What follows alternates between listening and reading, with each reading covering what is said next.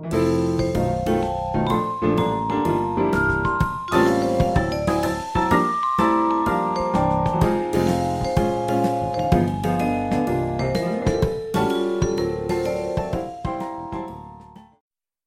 and welcome to this week's episode of Cinematic Adventures. It's a new year, it's a new decade, and therefore, new movies coming out. Are you alright? Yes. What were you saying? Just not a new decade yet. The new decade starts in 2021. We come from one to zero, but whatever. Go ahead. Or from one to ten.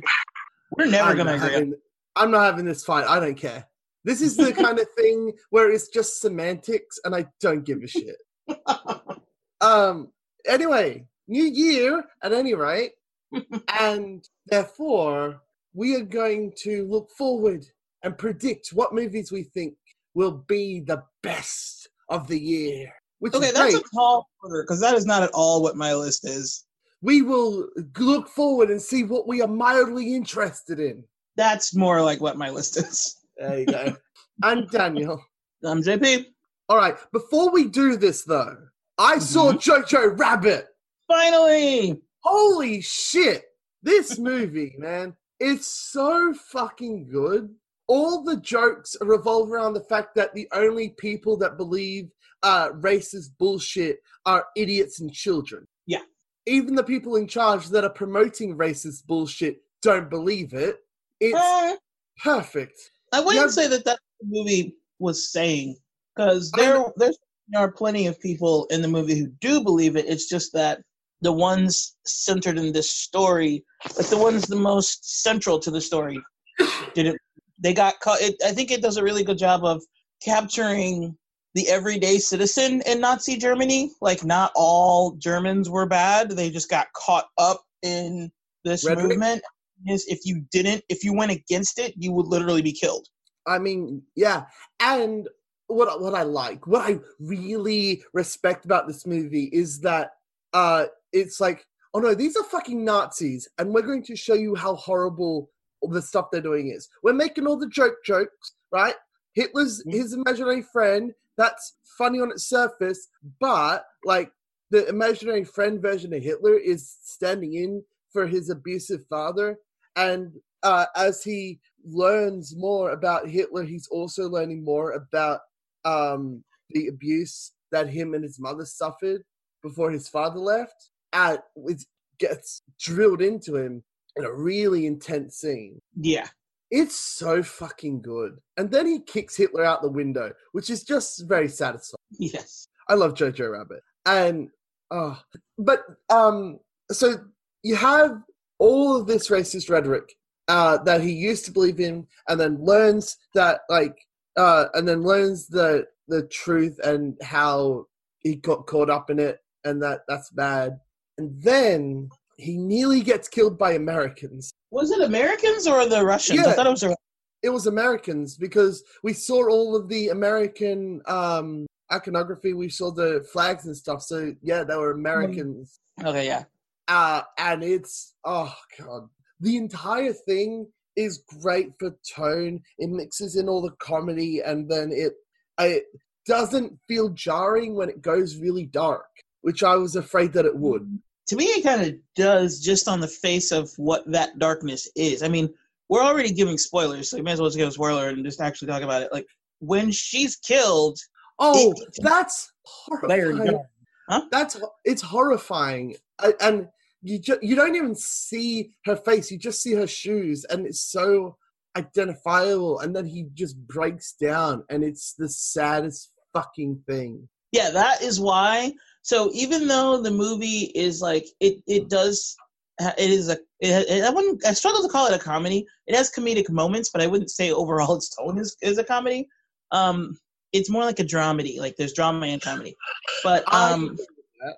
but it, that's why I couldn't call it uplifting. Remember when I was like, "Oh, Jojo Rabbit is really good, but it's not uplifting." But last Well, Christmas, it's not uplifting. it's definitely not uplifting It's because about Nazis. at the end. So yeah, it's about Nazis, and even though like they get defeated in the end, it's just that they were a day late, and now he's an orphan. Uh huh. That's fucked. So- I I like the um the Jewish girl in it. Uh, I think she's very fun, and I think that that she's just that when she's like, "Oh yeah, yeah, we have horns and we'll eat your kids or whatever." Yeah, it's fuck. It, she's she's having she's just messing with him, and Mm-hmm. considering that she's hiding from Nazis, it's good to have levity. Yeah. Well, I mean, 'cause she realizes he's just a stupid kid because if he wasn't a stupid kid, he wouldn't believe the you know the Nazi propaganda. Because remember, in the very beginning, like this movie is like the ultimate character arc. Because in the beginning of the movie, he desperately wants to be a good Nazi, and he genuinely believes all of the propaganda that he's told. And then by the end of the movie, he sees the fall of the Nazis and realizes not only how that worldview was wrong, but on a personal level, he gets, you know, he has that impact of, like you said, the metaphor with his father and him kicking out, you know, his imaginary friend of Hitler, and then also with his mother dying. And then he now becomes best friends with this Jewish girl that he immediately hated in the beginning. So, like to me, it's the ultimate like it's it's sad that it's a uh, this big of a character arc in a coming of age story because he grew up during that war. Like over the course of just like a couple of months, he grew up.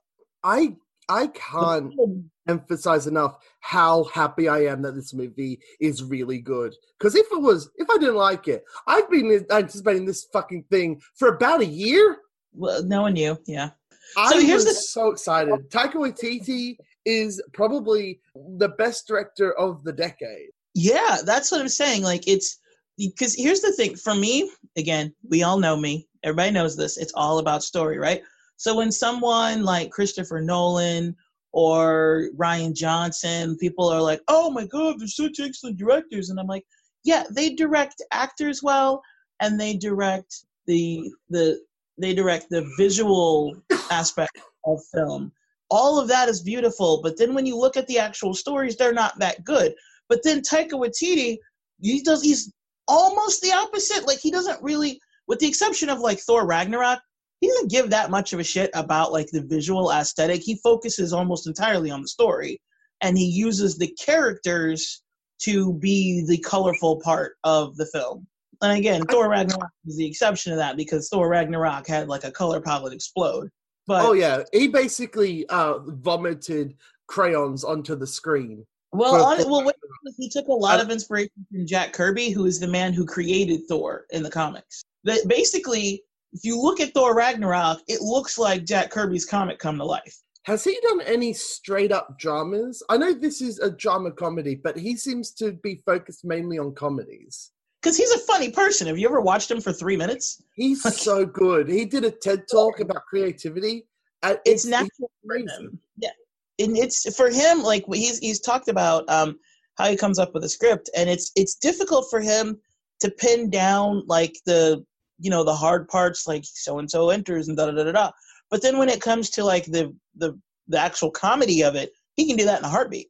Like he can just easily improvise that, and he allows improvisation on set as long as it fits within the character of you know of and the situation he lets it happen. And I think that's why Thor Ragnarok is thus far the best Thor movie because of Taika. And there are a lot of people who can't stand his directing. They they think that he's like some people. I've heard people call him a hack, and I'm like, he's good at what he does. People love That's not a real criticism.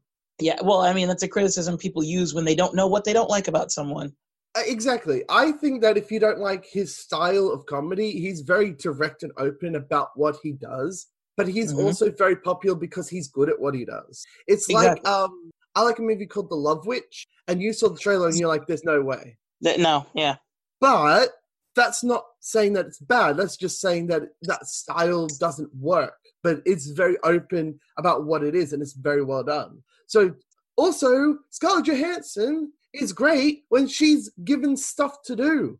Eh, yeah. I really like Scarlett Johansson in this, and I've never liked her in something like The Avengers because she's outshined by literally everyone. Um, I don't like her in the Avengers just because I think she's not necessarily good casting for that.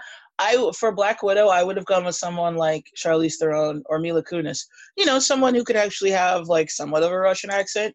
Um, but uh, well, because Mila Kunis is Russian.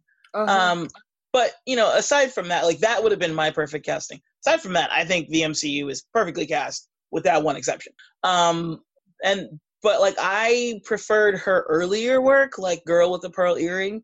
Um, her when she was like on the indie circuit before she became popular, that to me, she was that's I like that acting I, better than this. But honestly, I haven't seen Marriage Story, so I can't really comment on her latest endeavors. Uh, you well, can comment on Jojo Rabbit, like, though. How did yeah. did you like her in Jojo Rabbit? Yeah, but that came out like two months ago. So, but True. Marriage Story came out like a couple weeks ago, and I, I just haven't seen it yet. It's on Netflix. Two months, man. Two months. It came out in New Zealand, and then it came out uh, in America, and now finally on the on the on the last day, I can't even put it on my 2020 list because it came out like two days before the end of the year. it's hilarious.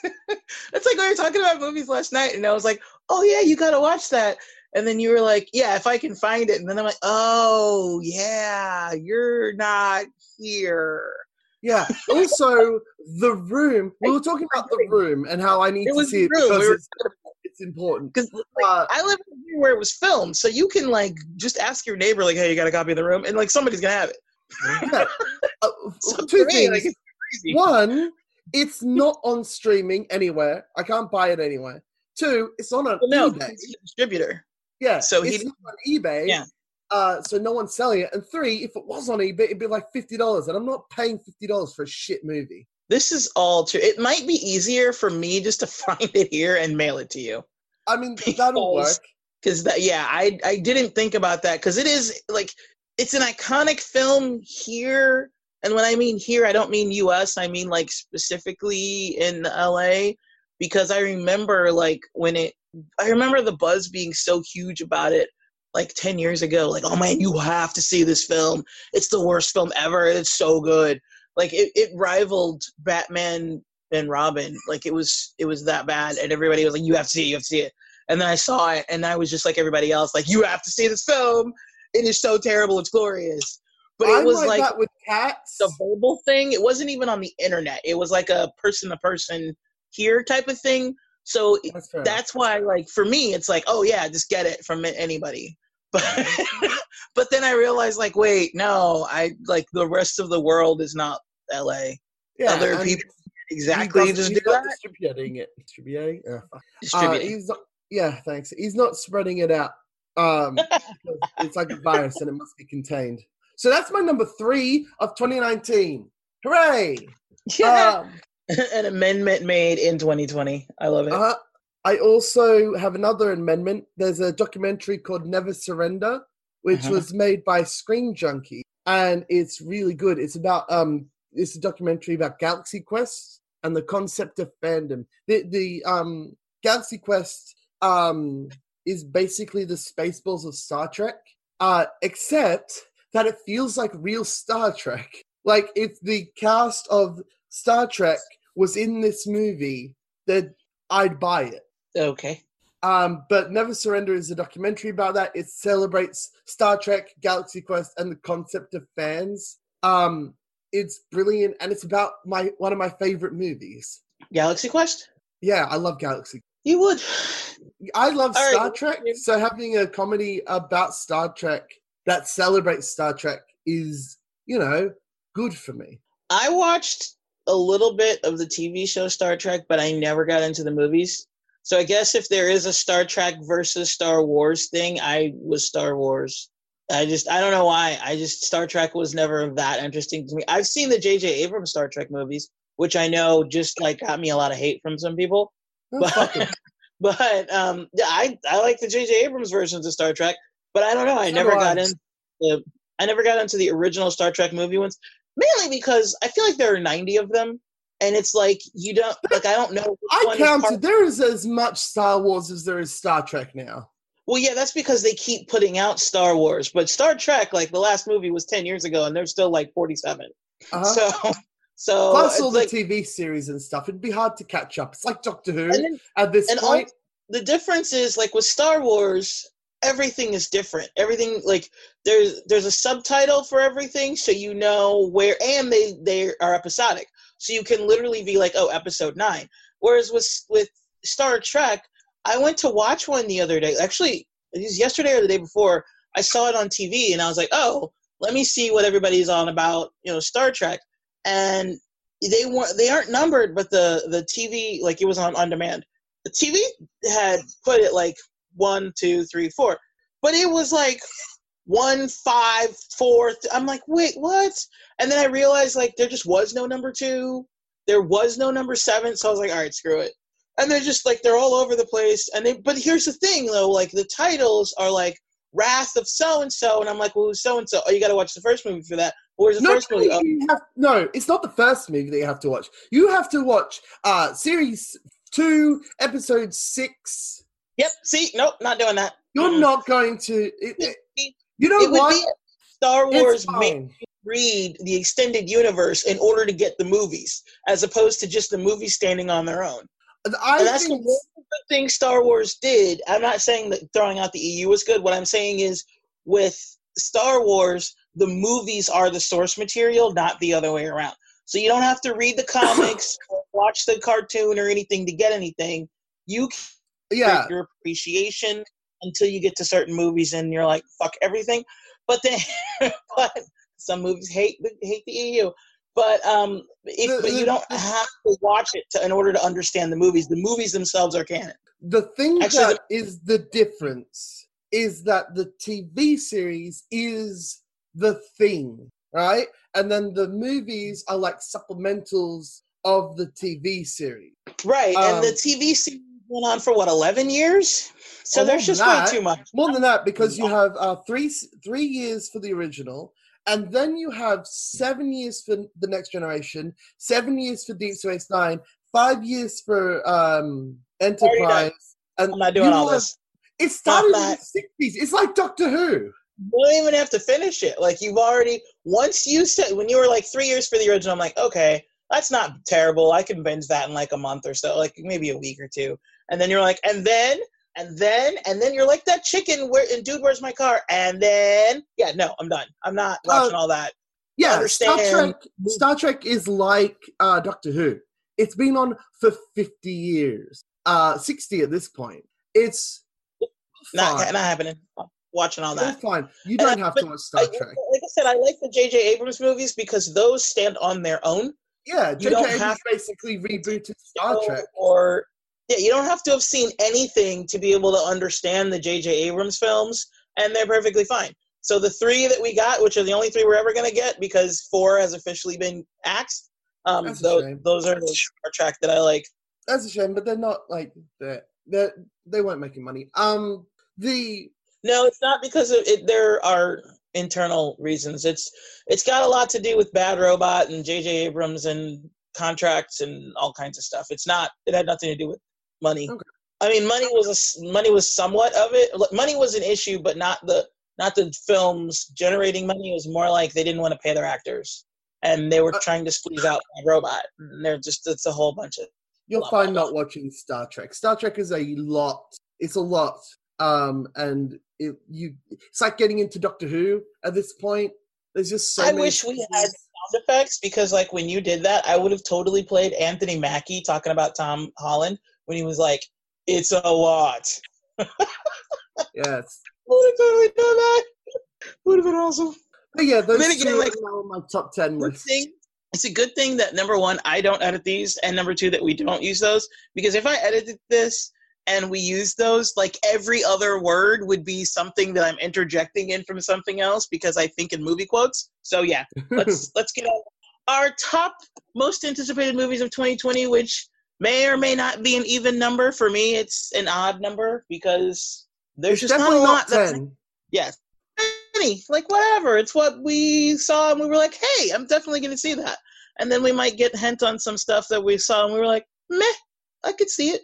So you go first, as is Okay. custom, in the future. So my uh number 10 or whatever, I don't really have a 10, but my but this is definitely on the list is every single movie that had a limited release in uh in America but is getting a wide release this year in Australia because of the Oscar. Oh, so I don't know what they are, but any of them. Wait, you you just your most wanted is like a list of movies that are that have, have already been out and are coming out for you, Yeah. like 1917. Un- well, I don't oh, know about Uncut Gems. different. Um, but anything that gets an Oscar nomination. Uh, Well, that doesn't happen until. I don't think that happens till the end of the month, does it? No. Um, but my actual first one is uh Tenet, Interesting. uh, which is a new Christopher Nolan one about time or something. Like all of his movies, it's about time and cinema. Time or something. I love it. You have no idea what it's about. Nope. But it's uh, directed by uh, Christopher Nolan, and because I don't care that much about story, I'm going to at least want to see how he presents whatever this movie's about. hmm It's literally, literally, the description is plot unknown. The pr- um, project is described as an action epic revolving around uh, international espionage and time travel, probably. This is That's, uh, because it's directed by. Christopher. Yep. I was. I mean, I, I knew that. I was just gonna not say it. But yeah. Okay. Um, I can't remember. I know I've seen a trailer for Tenet or teaser. I think I don't know if it has a full trailer, but I can't remember. Probably because I didn't find it memorable. But yeah. Um. All right then. What's your next movie? Uh, The Gentleman. That's out now. I haven't seen it. Um, but it looks like Kingsman. Okay. Explain it in your best way. Uh, a drug lord tries to sell off his highly profitable empire, and the um and the presentation is um is like the Kingsman. It's very uh, it looks very goofy. Uh, it looks like an action movie, and um, it looks like a comedy. Uh, it is. It looks like the Kingsman, and I like the Kingsman. That's that's all you got. It looks like That's all I got. It looks like the Kingsman, and I liked the Kings, and I liked the first Kingsman. Yeah. okay. I can't emphasize Uh, enough how much I um don't know what's coming out next year. I looked it up, and apparently the next Kung Fury is coming out though. Uh, fuck this what? list! I'm excited for Kung Fury. Kung Fury was made for five bucks in the in someone's basement. Someone someone bought a green screen. They were literally were riding a dinosaur, and the dinosaur was this shitty CGI monstrosity. But uh, but the fact that it was so uh cheap and it, it was just it's sort of a fan film of 80s action i'm just like yes i love it it's so dumb Yeah, I've never heard of it. uh it's a short movie It's like 10 minutes it, it has Oh. david hasselhoff in it Well, I mean, he'll do anything. uh-huh. Uh but that's the one i'm really excited for. And what was it called again? Because I don't know. it's called kung fury. He's part he's a cop. And uh, he has the he was bitten by uh, a snake uh, and struck by lightning at the same time. So he got the powers of a magic kung fu powers. And his partner's a dinosaur but he quits the force because he doesn't want to work with his dinosaur partner. Is this anime? it's insane. No it's not it's mainly cgi it's so so so bad but I think it's bad on purpose, so I'll give it credit. It's just using stupid. So it's right up your alley. Oh my god, it is exactly my movie. Okie dokie. Oh, I didn't put it on the list though because I didn't realize that it was coming out until I looked it up before we did this. I've never heard of it. There's a reason for that. Yeah. Would have stayed that way had you not mentioned it. So, You know me. I Anywho. can't let that happen. yeah. Yeah. And yet you hate Festin. Anywho. Yeah, but, that's not because it was bad. That's because it was sad and depressing, and all the people were assholes. Yeah, they all were. Anyway, So next one is the new James Bond movie. Okay. Um, No Time No to Time Die. to- I like James Bond, and I and and people like, but he's like sexist or whatever, and I'm like, the old ones were. This guy is just sort of miserable. what? um, I I really I is really like. less than the other ones? He's less sex. Oh, trust me, those old ones were extremely sexy. Yeah, but he's not not I said less. Eh. Um, and uh, look, it's James Bond. I am going to watch any James Bond movie ever, even the bad ones, especially the bad ones. There's one where James Bond is um, surfing in a suit, in his suit, he's surfing, and it's so shitty green screen. I love it. So I'm excited. Okay. And now, finally, we get to the actual good ones. All right. Go for it. All right. So, Universal Studios had the mummy, and they're like, we're going to take the horror out of horror movies. And then everyone's like, fuck off. They're horror movies. Go, no, go to hell. And then no one saw it.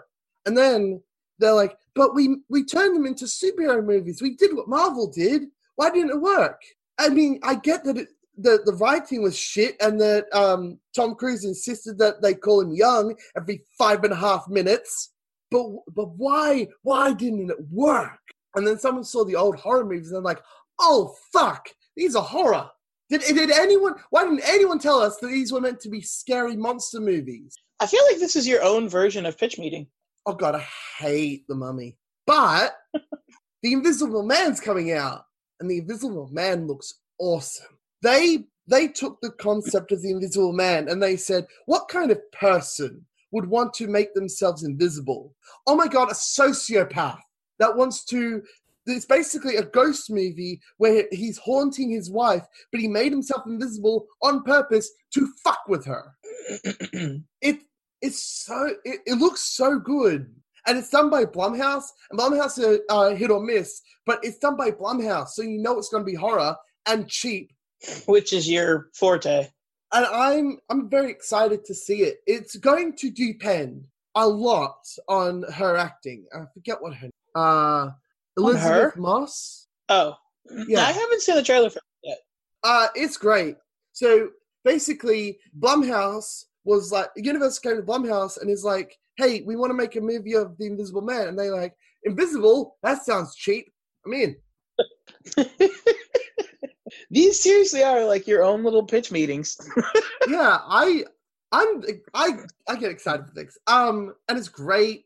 Um, so basically, they're like, well, how do we make the Invisible Man a monster? And they're like, oh, just make the reason that he's uh, that he wants to become invisible horrendous. The trailer opens with the with him having faked his death, and I know I'm spoiling this, but like this is the premise. He faked his death, and uh, the I bet the like the, the first cup the first act is going to revolve around them thinking that she's crazy and her thinking that he's dead and then it's going to be revealed that he turned himself invisible to fuck with her. And there's like he has a fortune which is like you get five million dollars, but there's an insanity clause, so he's going to drive her insane, or at least make people think that he, she's insane. This the entire movie revolves around this utter utter monster messing with his ex-wife and her to overcome that and prove that she's not crazy. Okay. I'm very excited for this. And it's coming out in February. And as we all know, February is when horror movies come out because it's definitely February not is when- January is when shit movies come out. You start getting good movies in February. No, no, no. No one wants to be- January is the beginning. January is the end of the good movies, like what you said, like the movies that weren't on wide release at the end of the year, the the Oscar bait ones. They Mhm. finally do come out in January, and then the new ones for the year are usually shit. And then February continues the shit trend, and then decent movies don't start coming out till March, I, good movies towards the end of February, if that helps. April. And also, it looks really good. Hmm. I, I at least the trailer looks good. If the movie's terrible, I'm gonna be so sad. And it's going to be um like when I saw Pet Sematary and got pissed because they were an idiot. Oh, I love your assessment of movies. It's hilarious. He should have built a fence. That entire movie could have been avoided if he was an idiot. If he wasn't an idiot, it made me so Okay, angry. I don't remember what happened to the rest of the movie. Anyway, superhero movies. There's a lot of them coming out this year. I don't care about most. Most of them look fine. Black Widow looks decent. You can't Okay. get on my list with fucking decent. But if you made Wonder Woman, for example, and then your sequel's coming out, and it looks bright and colorful and fun. Maybe that'll be on my list. Wonder Woman 1984. They even explain that why uh, Steve uh, Trevor is back. It's Steve Trevor, right? There's lots of. Yeah, Steve Trevor. And what trailer did you see? Because I did not see an explanation for why he's back. Uh, the bad guy brings him back. It, he's it, it opens with like we're gonna make your dreams come true, and then he's back, and I'm like, okay, he did it then. Cool. And and Oh, he's okay, obviously the bad guy. So the bad guy brings Steve Trevor back, and it's probably going to be like, uh, he's back, but like he's got to separate Okay, I was not. I was not paying attention to that trailer because I thought the bad person was a woman. Uh, there's also Cheetah. Uh, she's in there, and she's also evil. But the mastermind is um this guy, Oh, or Okay. maybe it's Cheetah, and they're Yeah. trying to hide that. Yeah, I thought that the mastermind was a was um a goofy looking woman. Anywho, okay, so um, so was Wonder Woman actually on your list? Yeah, it's number. I don't know what number it is, but yeah, it's on my list. Okay, I love Wonder Woman. Uh, what else is on your list? It's the best D- DC movie, and the sequel looks just as bright and colorful. Uh, Honestly, the like a color palette like threw up on it to me. But whatever, go ahead. that's Thor Ragnarok, though. That's not untrue, Yeah. but I, Um, with Thor, I thought it was better. anyway, we'll, we'll judge What? the movie when it comes out. Um, I'm talking about the. I'm just talking about the color palette, like just the the the look of it. But anyway, go ahead. okay, Oh so my god! Another Disney ride into a movie. Why? yeah, uh, You know- Jungle Cruise. yeah, Jungle Cruise. I just I was watching a trailer for it, and I but why? I know why. My brain is going made brain two goes billion and- because yeah, because Pirates of the Caribbean, and I mean it's the exact same thing, but you know, just but why? Okay, anyway, go ahead. Sorry. Yeah, Go ahead. uh, everyone wants to build universes because Marvel was good at it, not realizing that Marvel didn't. Uh, maybe have had that plan on the back burner, but started with movies first. Um, I don't know that this ties into the Pirates of the Caribbean universe. I think it's just a cash grab. No, and plus, no, this is it's, all. not, it's not a world building. It's just like what they're just chasing trends.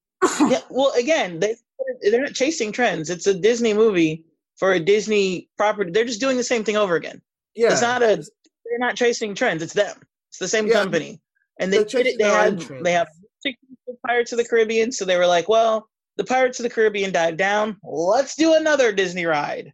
So they'll like in probably in twenty years we'll get freaking. Well, we can't get Finding Nemo because th- those are reversed.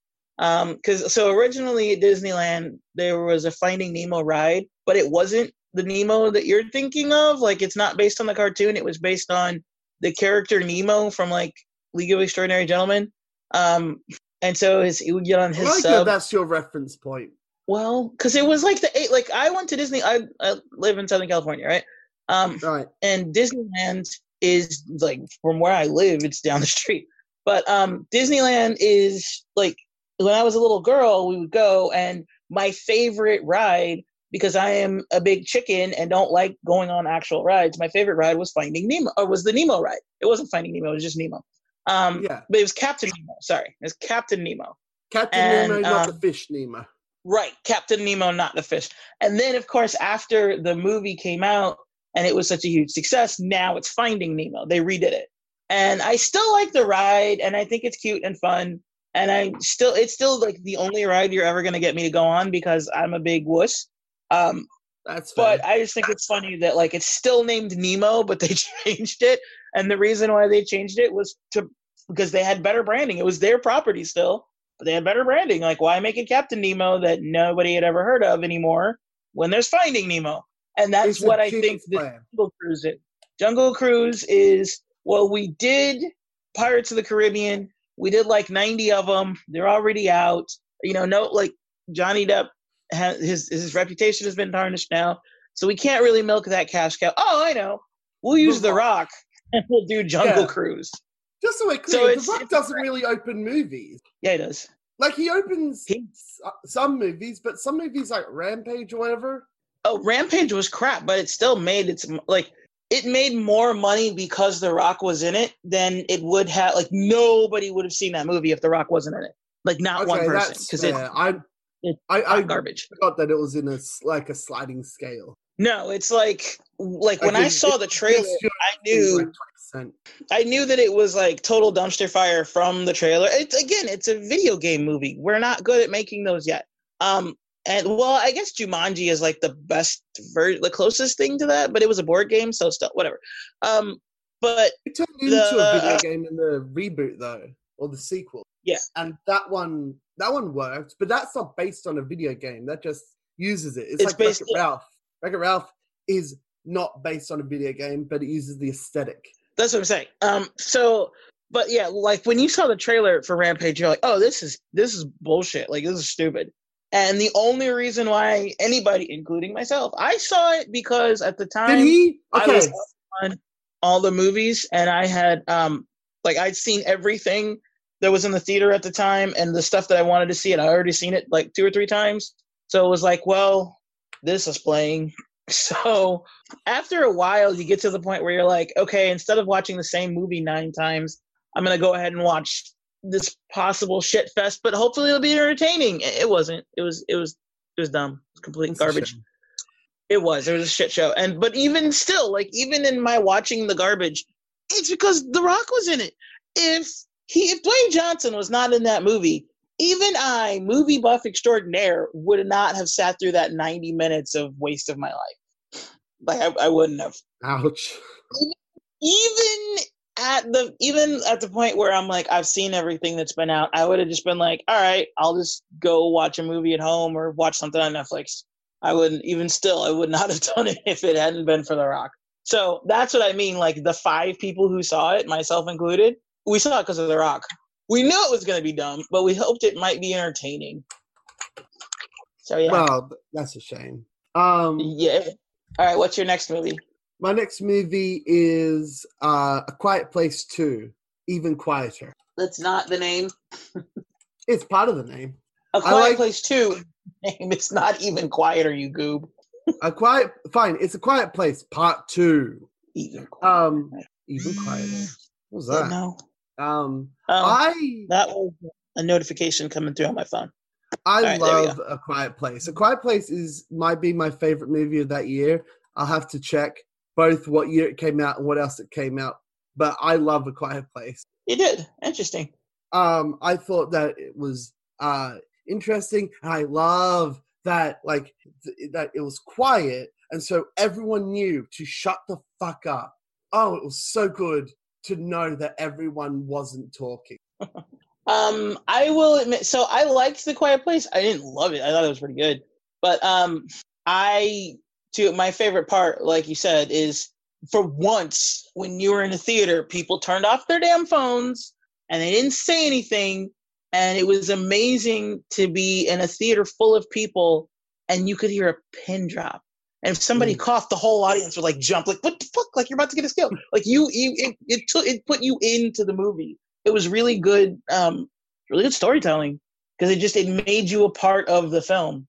Uh, it's it's so good for tension and atmosphere. I love the characters.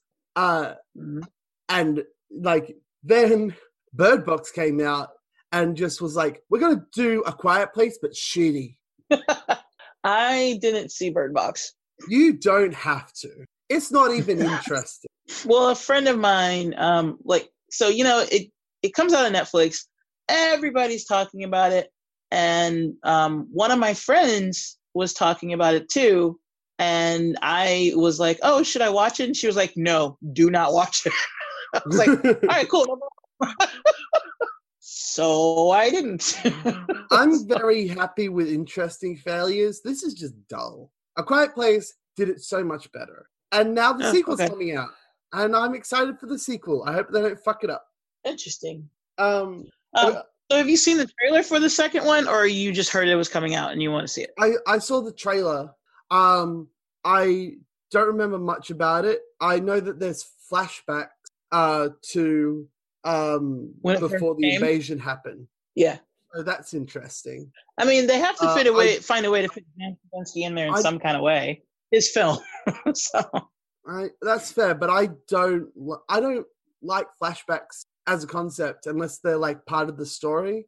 Like you're just showing us what happened. We don't need to know. Yeah, but that's that. Well, it, it's it depends on if it enhances the story. There's Exactly. a um there's a um mantra in storytelling, um specifically film.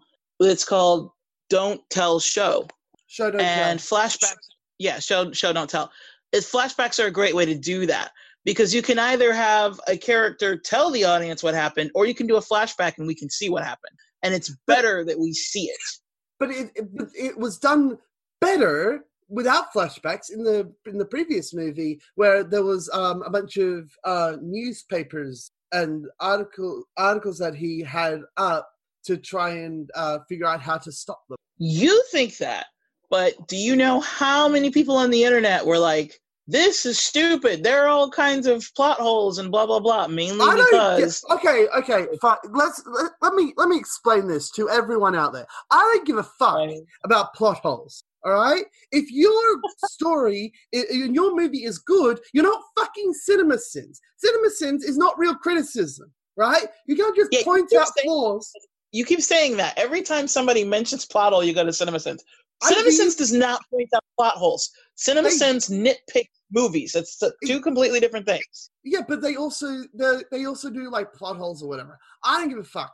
What I care They- about is if the characters are like good and if the story is good. for like they I- the things that they do are not pointing out plot holes. They're pointing out little nitpicks. It's not this not not at all the same thing. Um, Fine, but the problem I hate I hate- CinemaSins and think that what they're pointing out is plot holes, and that's not. But they, but CinemaSins doesn't doesn't they don't make it seem like that's the case because there are times when they'll be like that's a plot hole, and it's like once or twice in a review. It's not every little thing they're saying. Like CinemaSins is just supposed to be a comedy channel. And you're not supposed to take it seriously, I, and there are I way too many people doing that. so I really, really hate people that are like, this tiny thing doesn't make sense. The entire movie's terrible. And I'm like, no, if the movie's good, you don't care. That's the point, right? Every movie has logical leaps and plot holes. I agree and disagree. Um, a plot hole does not destroy a good film. However, too many plot holes means you have a, no plot. Means you're Yeah. you're a plot hole means there is something that keeps this movie that keeps the plot from being realistic. Yeah, Okay. for example, you if you were making then that means newspapers, it, suspension of belief is is is arrested, meaning you can't get into it because you're like this doesn't this wouldn't work. This doesn't make sense. It's illogical. Perfect example. Cats. Cats has no plot. people- The, the I know. plot hole in Cat is the Grand fucking Canyon. but that's that's exactly my point though. That's the perfect example. And then a lot of people were saying, like you even mentioned it, that um, when you see people that are pretending to be cats, but you see like a human face on a cat head, but then like they have a like a human body, but then cat fur, and it like fucks with your head. It That's takes you out, and you're like. That's not a plot hole. That's just shitty. no, I'm not talking about no, what I'm saying is it what when you see that it arrests your ability to suspend disbelief. And Okay. now you can't get into the movie because now your mind is like, what the fuck am I seeing? Like what's going on? This isn't working. So Yeah. that's what I'm saying. Plot that's what plot holes do. Too many plot holes or too big of a of one plot hole and it takes your ability it gets rid of your ability to be able to suspend disbelief which means you can't enjoy the movie which means it's not a good movie Uh, I don't know if this counts as a plot hole, but um, um, um, in in Pet Sematary when he didn't build that fence, and I'm like, I don't care about the rest of this movie. Build a fucking fence. You have a fast, you have a That's- busy street with your stupid kids and a cat. Your cat's gonna die. That's gonna happen. You need to accept that. Then, uh, but if you build a fence, you can save your kids. see and that to me is i haven't seen it so i i can't like i can't say i can't speak on it You don't entirely have to. but that is that's a perfect example. Like you were immediately taken completely out of the movie because you were like no there's a one common sense thing that you can do to stop this whole thing. Build a fucking fence. You build a fence you're done. It's Exactly. like, build and that one thing and then they never explain like even just a throwaway line of like oh fences don't exist in this reality. And you're like oh whatever it's stupid but okay there's no such thing as fences. But it's, so that could get you back into the movie but the fact that they just ignore fences and so here's what a, what a, a, what would make it a plot hole let's say their neighbor had a fence let's say everybody on both sides of them Everyone had fences Everyone else has fences. I like to point out they pass houses with fences, right? And no one is like there. they pass houses with fences. It doesn't matter. I could go on for hours. It a quiet place two looks great. The first movie is one of my favorites of that year. I don't know if it's number one. It's fucking close. I'm very excited. to- I don't care about Pet Sematary or plot holes. okay you feel better now i feel like you needed to get that out Little. all right Um, there's a war movie coming out. There's several, but my uh, the one I'm excited fa- about most is 1917. that was already that was in your all the movies that came out that didn't come out because that came out last year Like 1917 is different because I know about it.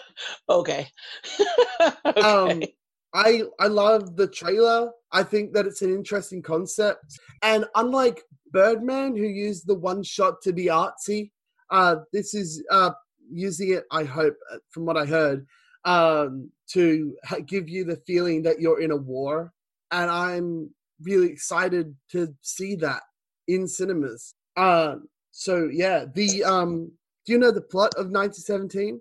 Um, I've just seen the trailers, and from the trailers, it's like um, I don't know what I know. It's it takes place in World War One.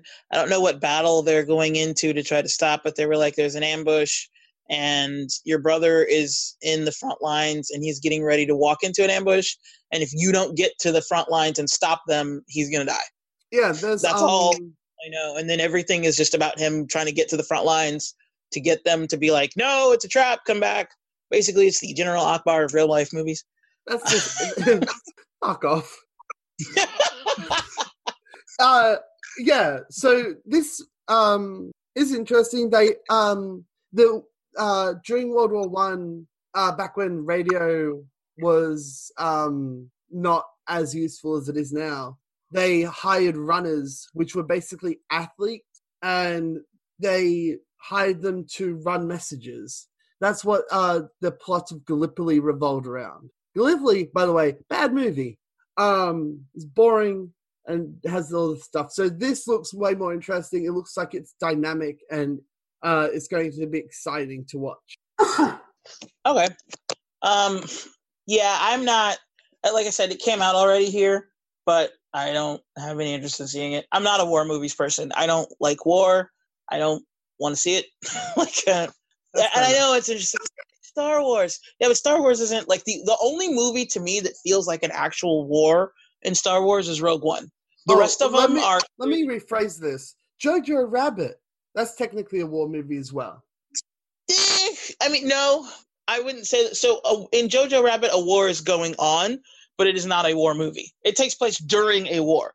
To me, a war movie is like you are in the battle, you're on the front lines. This was a movie about a little boy during World War II, Okay. but we didn't. We weren't in the place of like, like we didn't like like to me. All Quiet on the Western Front, U five seven one, um, Das Boot. Those are war movies.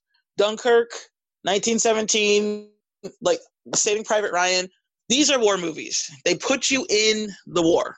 Even Forrest Gump to a certain extent, because we get into the war via Forrest Gump. But this one, but Jojo Rabbit to me, it's not a war movie because even though the war is the setting, it's not about soldiers fighting that war or how the war was fought.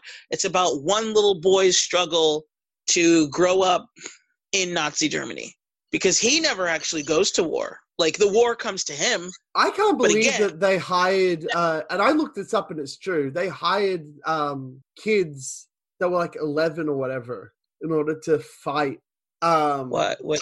in battles. What? Oh, you mean like in real life? Yeah. Like, Oh, I the, thought you um, meant like that. Oh, well, I mean, it, yeah, yeah, war. It, that fucked. happens today. It happens. It it's never not happened. Honestly, it's going on right now, just in a Mhm. different part of the world. But it's still like once once war gets to that point of desperation, yeah, people use little kids. uh it anyway i i um knew that you were going to say something like that i just wanted to give you a chance to say it anyway To say what? uh, that Jojo Rabbit doesn't count as a war movie. Oh, okay. Anyway, uh, my number one, the best, my most anticipated movie of the year, the one that I'm like, yes, this is gonna be great, is In the Heights. never heard of it. So I saw Mary Poppins Returns. It sucked. And the reason I saw it is because I heard that Lin Manuel Miranda was going to be doing the music for it, and but he's just in it and he has a song, and I'm like, well, this sucks. This is boring and stupid. But he's doing In the Heights, which is um, a musical with his style, and um, it's using uh, the same uh, genre of music as Hamilton to uh, tell a story, and it's based on a Broadway play, and I can't wait to see it. And I, it's exclusively because he's doing the music. It's funny to me that like in so many ways we're the complete opposite. because for you, it's like all you have to know is a director you like directed it or an actor you like is in it, and you're like, I'm down. Let's do this. Like when Yeah, I'd, I'd like to point out that I I'd change my mind if the if there's tons of negative reviews. I'm not loyal. oh okay, but like for Um, you, that's to get you in is just like, oh, this actor that I like is in it, or this director that I like directed it, and you're like, I'm in. Let's do it. yeah, um, I don't require much in order to get excited for things. Okay. Um, it'll re- I- I'll require more than that to actually like it, but to get excited for it, I'm in. Uh, it's done by um, who's directing? Because I, uh, John M. Chu or Chow. He directed uh, Crazy Rich Asians, Okay. a movie I didn't like, but I thought was well directed. And then it's produced by Lin Manuel Miranda, um, who and when it comes to musicals, the only thing you have to do is to get me to like your movie is to have good music and good dancing. If you can nail the choreography and the music, I like your movie, regardless of whether or not it's actually good. That's that's sad, but okay. It's not sad, it's fun. Um, Sure. the greatest showman right has a terrible story and all the characters are bad but i'm like but like it's real good though because of the dancing and the choreography Yeah, I is, didn't see which it. is another reason why it's so baffling that cat sucks because literally the only thing you had to do to make me on board is to get me on board with your music and i would have forgiven everything else but nope okay. um, you think you think animation is my favorite genre because I bring up good animation a lot, but no, musicals are my favorite genre because unlike animation, I can forgive almost anything if the if I like the music. Interesting. So that's my Um, list. okay. We have a lot of uh crossovers. Cool. Um my list is so the ones that I had that you also had are um The Gentleman. Um but for me it's because it's it looks like so for me not because it looks like The Kingsman because it a little bit like I can see where you where you thought that, but to me it doesn't look like the Kingsman. To me, it looks like a return to form for Guy Ritchie. And when Guy Ritchie does a Guy Ritchie movie, and if anybody's a Guy Ritchie fan, they know exactly what I'm talking about. When Guy Ritchie does a Guy Ritchie style movie, it's awesome. But when he tries to go mainstream and do shit like King Arthur or put his girlfriend in it, like we did with Madonna, it's it's utter bullshit. But when Guy Ritchie does a Guy Ritchie joint, it's awesome. And this looks like a Guy Ritchie film. It looks like a return to form with like Snatch, Lock, Stock, and Two Smoking Barrels. That's what this looks like. So, um, so that's why I'm like, yes, I'm in. Let's do this. Um, honestly, the actors themselves didn't necessarily sell me on it. Um, yeah, it just I think it. The actors are the actors are fine. I sound like you now. The actors are fine yeah. but they're not for me actors aren't a selling point um, directors are more of a selling point but you know what the number one selling point is for me The story or the producer? well yeah but like as far as the person like as far as people involved with the film who would get me to come back or who would i would be like oh it's a film by that person i'm down you like stories, so I'm guessing the writer. yes exactly. If it's a good writer. Um and so yeah. So when i say like just to clarify a little mini rant which you do like all of them so indulge me. Um when i say i don't like Rian Johnson films everybody wants to go back to oh it's because you didn't like the last jedi. Okay yes and no. Before the Last Jedi, I had seen Brick and Looper, and I did not like them.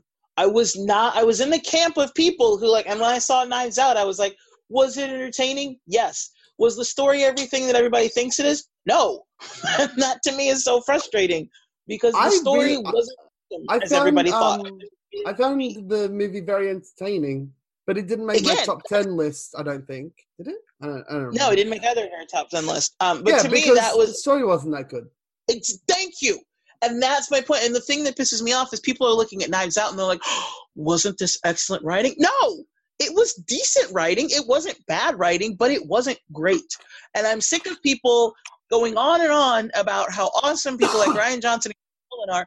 Don't get me wrong, I like a lot of Christopher Nolan's movies, but I feel like some of the most popular of his movies are with the worst writing. And I'm like, if you just went back to like this movie, the writing was way better and he had like his writing partner is his brother and his Mhm. brother writes westworld.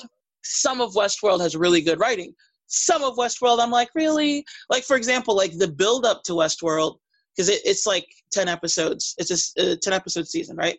And so Right. like eight of those episodes the writing is awesome. But then when you the payoff is like oh come on.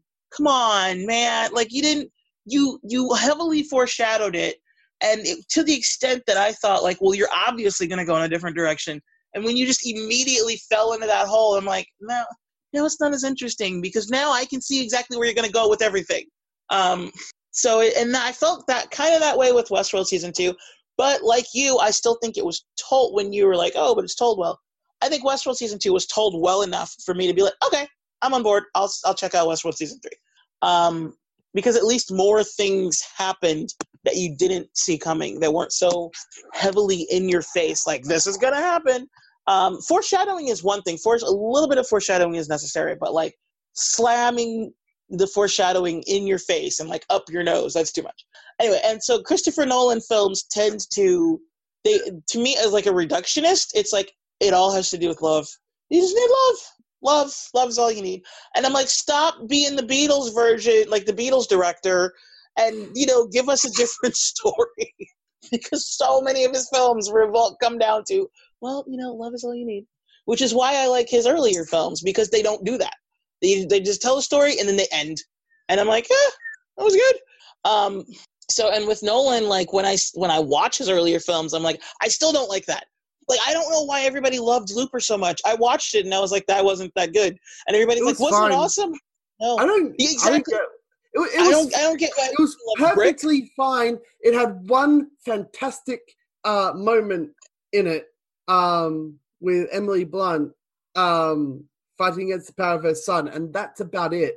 I think for people like It also doesn't make what- logical sense uh, No, in terms of time travel if you care about that. Yeah, right? Like why would a person who's only interested in story take apart that film and be like this is stupid? Huh, wonder why.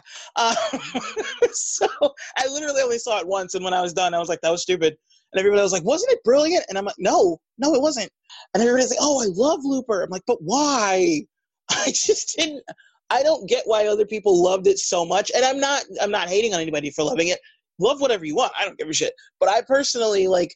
That's what I mean when I say like Rian Johnson is not that great because it's. I've watched. I watched Brick. Everybody was. I remember when it came out. Everybody was like, "Oh my god, it's this independent film. It's so good." and it's got um, Joseph Gordon-Levitt and blah blah blah blah blah. And I was like, okay, I gotta check this out. And I was bored in tears, and I didn't like it. And then there, everybody was like, Looper, it's so awesome. And then I saw it, and I'm like, this is making fucking sense. and everybody was like, wasn't awesome? If you also the And then- entire the entire reason that this story is happening, right? The entire reason that Bruce Willis escaped is because they killed his wife. But like, isn't the point of time travel that you can't get away with murder? Isn't it super super hard to get away with murder? So they're like, I'd we'd rather invent time travel than try and kill people there, and then they just kill his wife anyway. Yeah, that's what I mean. Like, there's there's so many. If you were to pick, like, we could do a whole episode picking apart Rian Johnson movies and why they don't work when people think they do, and why Yeah. people think they do. Because to me, that's fascinating. But anyway, we're not we're not into that. But um, but yeah, I so forget that's what movie I we're talking about. uh, we were talking about we started out talking about um about um the um the, the Guy Ritchie film. What was the name of it? Um, oh, The Gentleman. Yeah.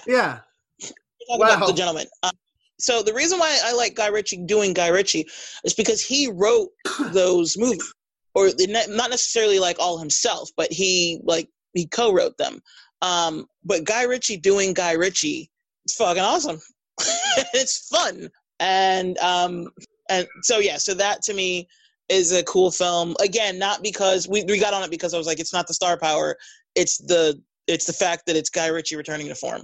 Um, next uh, that you mentioned, No Time to Die. I want to see that because it's James Bond and I'm a James Bond fan, and fuck it. That's the yeah. reason. That's that's my reasoning too. It's like, oh, there's another James Bond film? Yes. Okay. Are you going to see it? Yes. Did I like Spectre? No. Am I still going to see this? Yes. It's Uh-huh. the last Daniel Craig film, so you got to finish it off. yeah, just uh, we've finished James Bond. James Bond. We like James Bond. Uh, everything uh, about James Bond is not perfect. Uh, but Not even necessarily. But it's James freaking Bond. not. Yeah, It, so I like Daniel Craig as James Bond. Um, when he was cast, I was like, "What?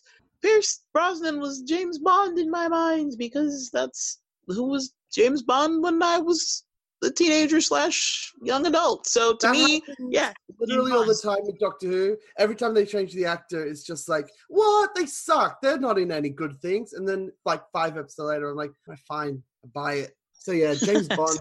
Yes. Oh, um, it, this is the final film with Daniel Craig as James Bond, but apparently he's not 007. He's James Bond, but he's not 007. I'm willing to bet that they bring in a woman to replace James Bond because that's what they do all the time. Um, she they did bring in. You didn't watch a trailer for it? They did bring in a Um, woman, um, a black woman, 007. She's not replacing. See, that's a thing that needs to be clarified because on the internet, some people were really confused. People were like, "Oh my god, James Bond is blah blah." blah." Okay, they didn't change James Bond. He's still James Bond, but James Bond is now not 007. The black woman is 007. James Bond is like Daniel Craig is James Bond. So get your panties out of a twist. He's still James Bond. Anywho, now that that's been clarified, I mean, because a lot of people missed that. I haven't seen the trailer uh, at all. Oh, I did Oh, not. well, then- I don't. I don't want to know uh, much about this. oh, I heard that that might be happening, but like I put it on the list because it's James Bond, and I'm like, I'm gonna see it. I don't give a shit. all right then. Um, yeah, so that's the second movie that we have in common. Um, what else did you have on yours? I think that's it. Yeah, Okay. that's it that um we had in common. And then um, the first movie that you did not mention on my list is no wait, did you mention Top Gun? Uh, no, I didn't. Okay, um, Top Gun Maverick. Oh shit! Um, You forgot about Top it, Gun didn't you? Maverick. My dad's gonna be so mad at me. you should get 20 floggings. Um so yeah i like I like it. Am i a big fan of top gun? No. I was a kid when top gun came out so it was like everything went over my head so i didn't really care. And you're like well haven't you watched it since you were adult? No. Because if i didn't find something particularly interesting when i was a kid i didn't revisit it as an adult unless somebody made me. So now i haven't seen it again. Um but the trailer for top gun maverick looks pretty cool so i want to see it. And oh. also like maybe i'll see it as a double feature where i actually will rewatch top gun and maybe i'll like top gun this time because i'm not like five. So because like i don't know how old i was when top gun originally came out but i was a child. So it was to the extent that like i would like it's a movie for, in 1986 i was seven. So there you go. Yeah i was seven when it came out so when a set like get a seven year old to sit down and watch top gun they're not gonna care they're not gonna give a shit They're not even gonna like uh, the volleyball. Right. There, there was no, there was nothing interesting except for ooh, plane go fast. That was pretty much it. So like, and most of it, it's it's a you probably would like it because it's more of a character story. I mean, it, it has a it has a, saw a plot. Top Gun. Oh, okay. So yeah, but I mean, you saw it as an adult. Like I yeah, saw I saw it like seven- uh, four months ago. Yeah. See, exactly. I saw it. Uh, I was- it was being released in cinemas uh, because Oh, was they announced the sequel. Well, that's interesting. Um, for us, we don't do the re-release until the movie comes. the first movie. When the sequel comes out, we do a double feature, so you can see Top Gun and then Top Gun Maverick right after, which I will probably do because it's been like 100 years since it came out. Oh my god, I was so shit. It's been like okay? 35 years. Cuz it's been like 35 years and I'm not okay with that. Okay, we're moving on. What's the next movie? God damn it. Um Bad Boys for Life. Speaking of waiting 20 years to do a sequel.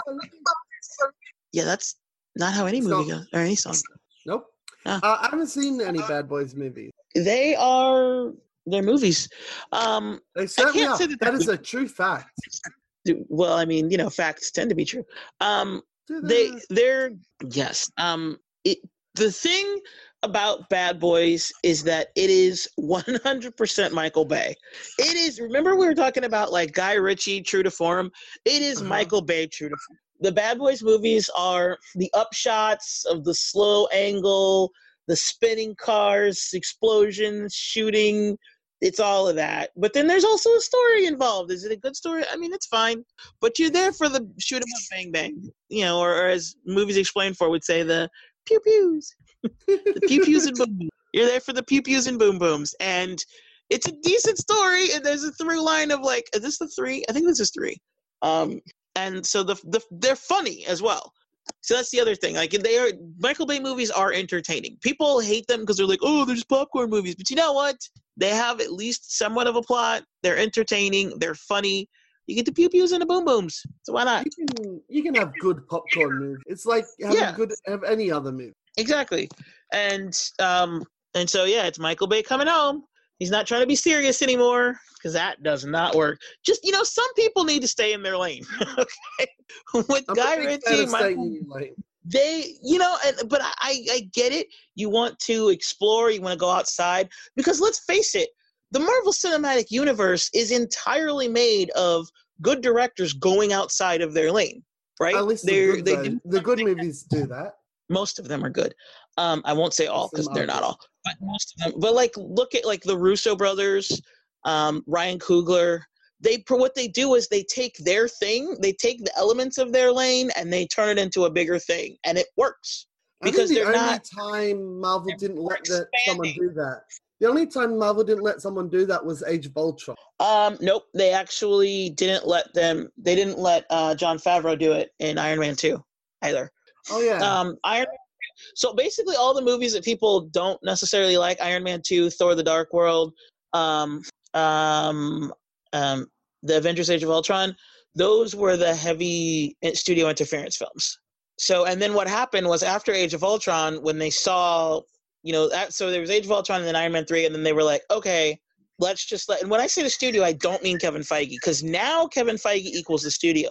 But back then kevin feige was a part of the studio but he wasn't the studio. He had bosses that would tell him no.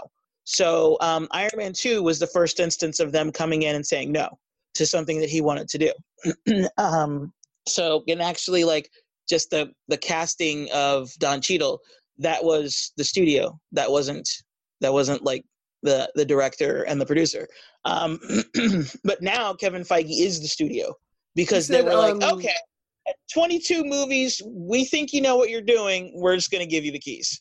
You've made us that literally, doesn't interfere with people unless they lose the money. for the most, uh, yeah, for the most part, um, they interfered. So in Iron Man 2, they hadn't, they weren't a big, well, first of all, Iron Man 2, I think, was the first film that Disney did. When I say Marvel, Marvel and Disney aren't the same. Now they are. But Marvel didn't, or Disney didn't buy Marvel until Iron Man 2. So Iron Man and um, and the Incredible Hulk were something else. Like uh, Iron Man, I don't remember who distributed that, um, but Incredible Hulk Universal. And then they're all under the Marvel banner. They're all Marvel movies. And then Disney bought Marvel, so now everything is Buena Vista distribution. But um, and but then then when they bought it, they were like, okay, we want you to do X Y Z, which is why Kevin Feige wasn't the you know wasn't the guy at the top saying you know yes and no he had people he had to answer to like ike perlmutter and other people to tell him no so that's what happened with iron man 2 and basically continued through in, uh, avengers age of ultron. And the reason why is because they just bought this property. It wasn't what it is now because this was the third movie in. Now we look back and we're like oh yeah this is a juggernaut. But back then nobody knew where it was going to you know they didn't know that avengers was going to be so huge. So they interfered a lot. Um, they interfered with Iron Man 2 because that was the first movie under their helm. they, um, because Kenneth Branagh is Kenneth Branagh, I feel like so they let Kenneth him go. Branagh, though. He is.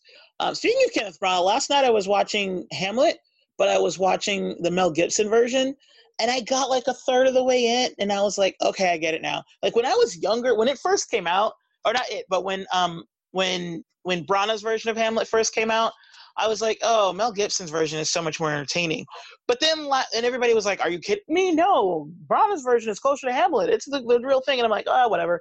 And now, like last night, I was watching Mel Gibson's version, and I was like, does anybody have the Branagh version? Because I like this is driving me nuts. exactly. So, Top Gun Maverick.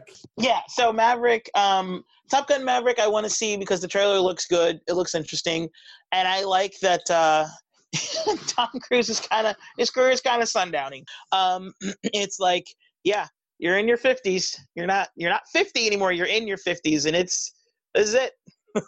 Like this is one of the last few. Like you, this is your last decade of doing action films. So go out with a bang.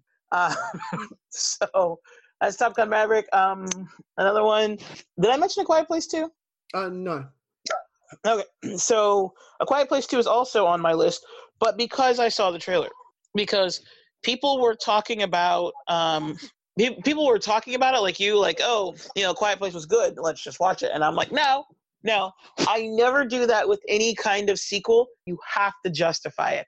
Going back to the Marvel movies, I didn't like Captain America when it first came out, like Captain America, the first Avenger. I thought it was the weakest of all of the Marvel movies. So then Yes. after the Avengers, I was like, I, I loved the Avengers, and then um, when I heard about, and then I was I was very disappointed in Iron Man three. Thor: The Dark World was meh, and then it was like, oh, Captain America, Winter Soldier, and I was like, no. Just from hearing about it, I was like, no. And then I saw the trailer, and the trailer, one trailer I saw was literally just the elevator scene. From that scene, just seeing the, the elevator scene, I was like, I'm in. I'm here. I'm down. Let's do this. And then it ended up being one of my favorite Marvel films. Even now that there's 22 of them, it's still one of my favorite Marvel films that I almost didn't see because just because you're doing a sequel doesn't mean I'm automatically down. Even like in the Marvel universe, you have to. It has to look interesting. And um, A Quiet Place 2, I saw the trailer and I was like, okay, I'm in. Because what I like is that in A Quiet Place, everything was very like it, it stayed in that one family and you didn't really see anybody else. You didn't see anybody else in the town. You didn't hear what happened or how they came. You just had to go by the newspaper clippings as you said. And in this not only did they do flashbacks to show you where they you know how they got here but also you it expands. You get to see other people dealing with this. It's not just through the eyes of this one family. So it's kind of like the difference between the book of the hunger games and the actual movie. The movie you get to see the whole world. In the book you see everything through katniss's eyes. I feel like a quiet place was like seeing everything through katniss's eyes. And now a quiet place 2 is like the movie where like the movie hunger games where like no here's the world. It's going to be more world building. And i'm a world building fan. So that's what looks interesting to me for that. Um next up um i already talked about no time to die right? So talked about Right. no time to die back for life a quiet place 2 maverick top gun. These are all sequels. They're all I've noticed. sequels. Um the gentleman is not a sequel though which is good. Nope. um another one i have on here is anna. I would love to talk about it but i can't remember it. Is it I just- I wrote it. No anna. A-n-a Okay. um, I saw a trailer. So what I did, like to prepare for this list, I just watched a bunch of trailers, and if a trailer looked really good, I was like, "Ooh, I would see that," and I wrote it down. But I didn't give any kind of characteristics, and now I don't remember.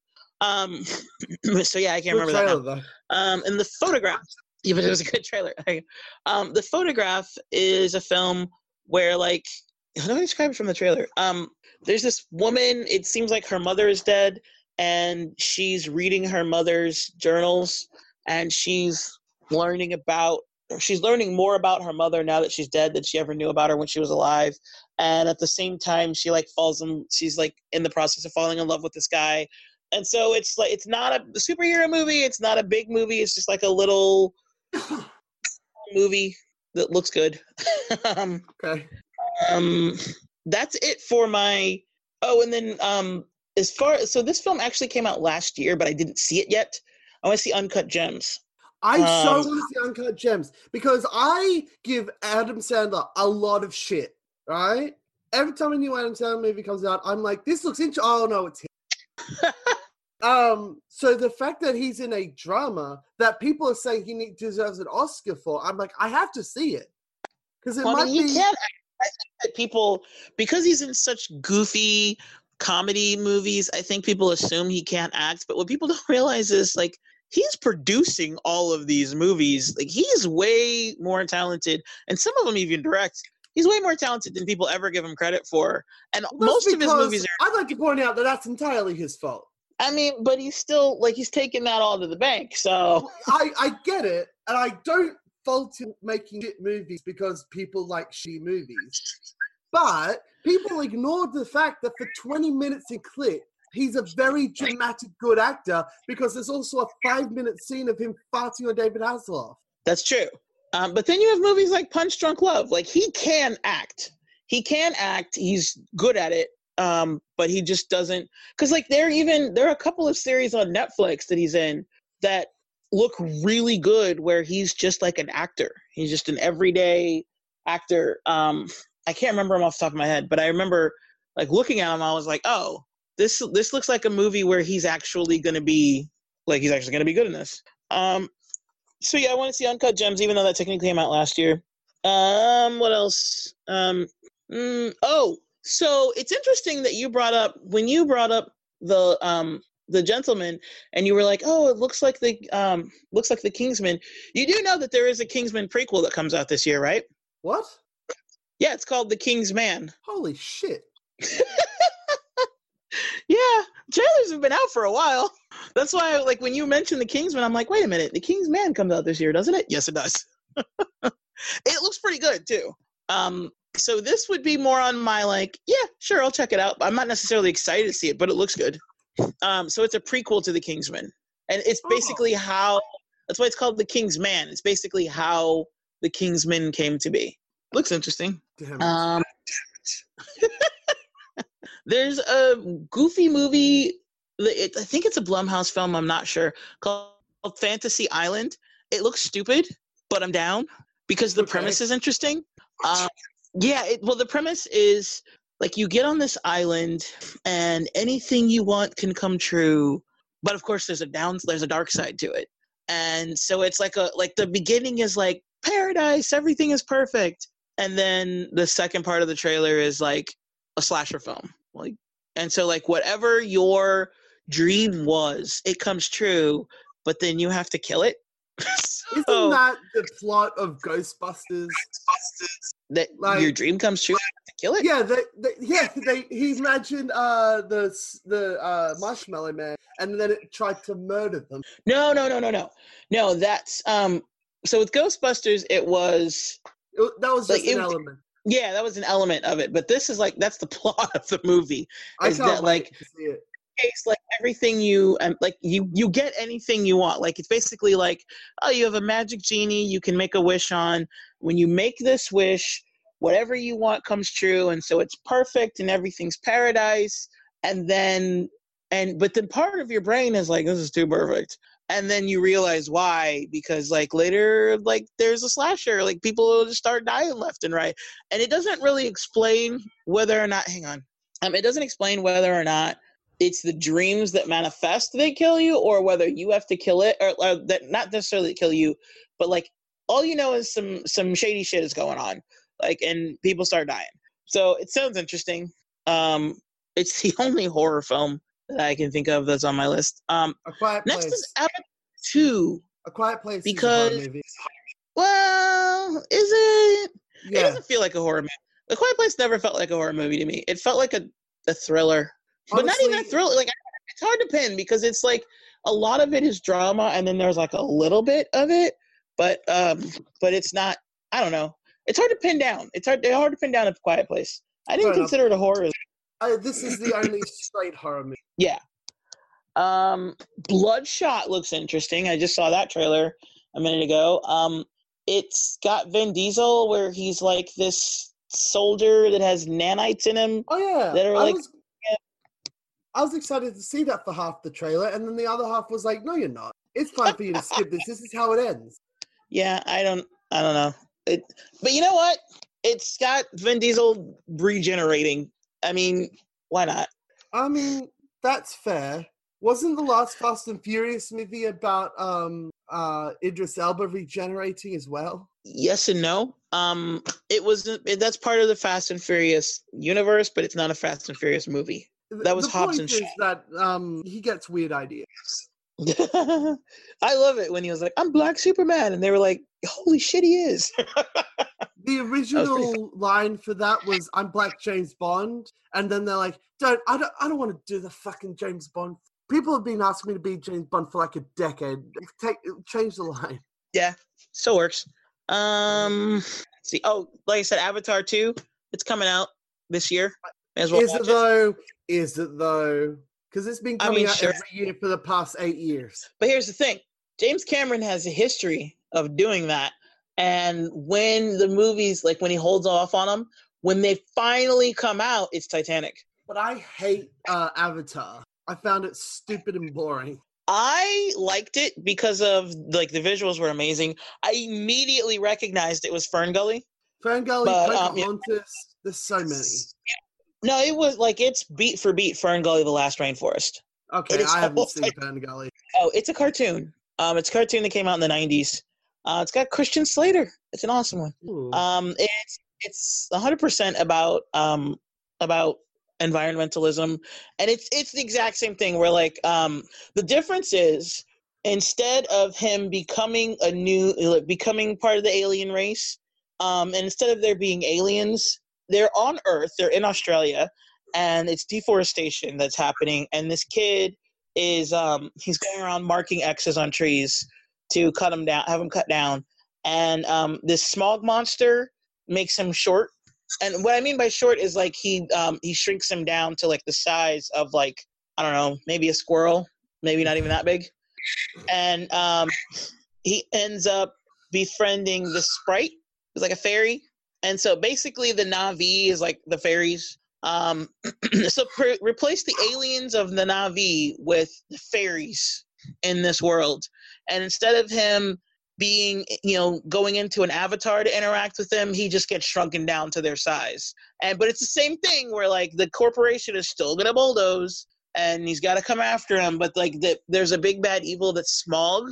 Um, whereas in this one, the big bad evil, instead of it being smog, was just like a guy at the corporation. It was like Giovanni Ribisi or some shit. Um, and so, but it's the same thing where like they the, they're gonna chop down the trees no matter what, and there's deforestation, and it's like, oh no, everybody they're burning. Then there's like a fire, things burn down. It- yeah, it's basically like if you watch Fern Gully: The Last Rainforest and then watch Avatar, you're like, holy shit, this is the same thing. Uh, Okay, so- thing, right? You're not selling this well. So why are you excited for, the, for the sequel to this piece of shit? What, why would I ever? What is? What did we say in the beginning? What is the element that makes me excited for a movie? The writer. What is the? And it's James Cameron. He mean, wrote it, he also did um Yeah. Avatar. Terminator 2. All the other Terminator movies aren't any good because he didn't write them. He was he may have even produced them. He may have been executive produced them, but he didn't write them. The Well, only two that are for him. but the only two but but as to my point, who's the best person on the set? It's the writer. He wrote them. He wrote Terminator. He wrote Terminator 2. He didn't write any of the other 19 ones that came after.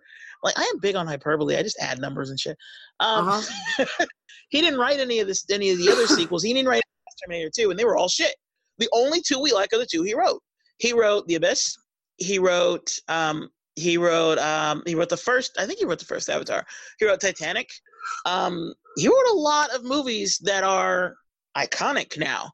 And um so because he is writing it, he's writing and directing it. So I'm down. Let's do this. What's he going to show us Let this me know time? how it goes. I, I, my my theory on Avatar 2 is whether or not it's actually going to be any good. The underwater stuff is going to boost technology, and then everyone's going to do um, great underwater scene in their movies. Well, I mean, that's what happened with the first one. It really did change the way movies were filmed because, like, perfect example half of the MCU is done the way it's done because of Avatar. Uh-huh. Because like Tony Stark, like Robert Downey Jr. doesn't get into an actual Iron Man suit. I don't think he has since Iron Man two. Ever since Iron Man two, he just wears like the mocap suit, and right, and like at this point, like they pretty much have him already embedded, so he doesn't even need like he has like four dots. They basically just have to get his face. Everything else, he's already in the computer. so they basically just took the they they took the the um the special effects like the Matrix changed the game. There are some movies that just changed the game. T2 changed the game. The Matrix changed the game. Um, Avatar changed the game. It changed how movies were made. And so Avatar 2, is it going to change the game? I don't know. We'll find out.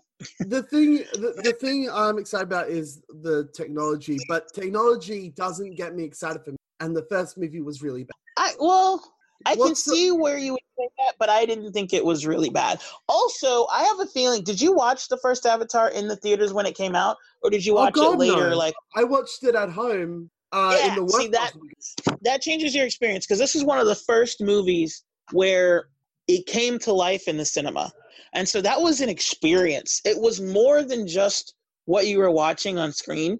It was, and I believe was this the first? I don't know. I'd have to look this up. Um, I think it's the first IMAX movie, if I'm not mistaken. Uh, no. I don't. What was the first It IMAX was movie? an Now- movie, but it wasn't the first one. Now I need to know because it's bugging me. What was the first IMAX movie? Tiger Uh, Child. Tiger What the- Child. Th- that's yeah, nobody's not it. it. The first IMAX film um, was Literally de- uh, it was just a demonstration. That doesn't count. Yeah, it doesn't count. What's its first actual movie? Movie. See, that's the Uh, thing. Like you look North of, IMAX Supe- movie. uh, North of Superior from 1971. Tiger Child uh, from 1970. Garden Isle. Captain of the Sun. A lot of stuff. They basically re-released a bunch of shit in um, in IMAX. That was what they did for ages. yeah. Um, The first one was a bunch of re-release. Re-releases. Hmm. It Rocky might have been- Express, SU. it might have been the first mainstream 3D movie because it was. I think it was like the beginning of 3D films going big. But I remember it was like it was an experience. It was the start of the renaissance of 3D because everyone had given up on 3D due to how shit it was. Yeah, cause like 3D was cheesy. It was like you'd see like Piranha and like Piranha 3D or like some stupid shit like that. Um, but, aha, it is. So Avatar, yes, Avatar was the beginning of the 3D movie phase to where it is what you know what it is right now. So Dead. when you went to see That that phase ruined movies for like a solid five years, and then everyone realized they weren't making money, and so they stopped making movies good again. um but to me like the difference between your experience of seeing it and mine is i saw it in the theater in 3d Yeah, so I, I it saw it. I saw it on the worst possible conditions. I saw it on my computer, on my desk, Yeah. with the lights on. yeah see that's not how you watch that movie it's an experience you missed out 100% on the experience which is why you're like this is garbage if you had seen it in the theater with the 3d and everything it was the first time that like because i remember when he jumped on the dragon thing and it was like and then he took off you felt like you were on it with him and you were like whoa this is cool and so it was an experience it's less it's li- like just like what i was talking about endgame like to me endgame is less of a movie more of an experience Uh-huh. um, Avatar is an experience film. It's not so much it's a movie; it's an experience. And so I'm excited to see either a what's the experience going to be this time? Is it is he going to bring us a new experience, or b is he going to take Avatar, the Avatar concept that he started, and then make it into an actual good film? Because he can definitely do that. Like Titanic was a good film. I don't so, doubt that he can uh, do it. I just doubt that he can do it. Did you hear yourself though? What's next? because I think um Artemis Fowl, I think is the Oh, last really? one. It looks interesting, and I've heard a lot about it, and I just want to see it. Like I don't know, is it like Ender's Game? I don't know. I don't know. It could, if like I don't care that it's for kids. If it's interesting, then you know why not? And uh, the first trailer, so yeah, okay, sure, was interesting. Again, these aren't my like out of this foul. I know. Well, I told you my list was going to be surprising because there are two movies that are not on my list that I think everybody would have assumed were, and that's Wonder Woman 1984 and Black Widow. I think everybody assumed with me being the superhero person that I am that I'd be like, oh man, I can't wait. But I'm like, yeah, they're movies, they're coming out. Will I see them? Yes. Am I excited? No. And I'm no, it has nothing to do with the fact they're female. It's just You're I know, female. when I look at yes, I know.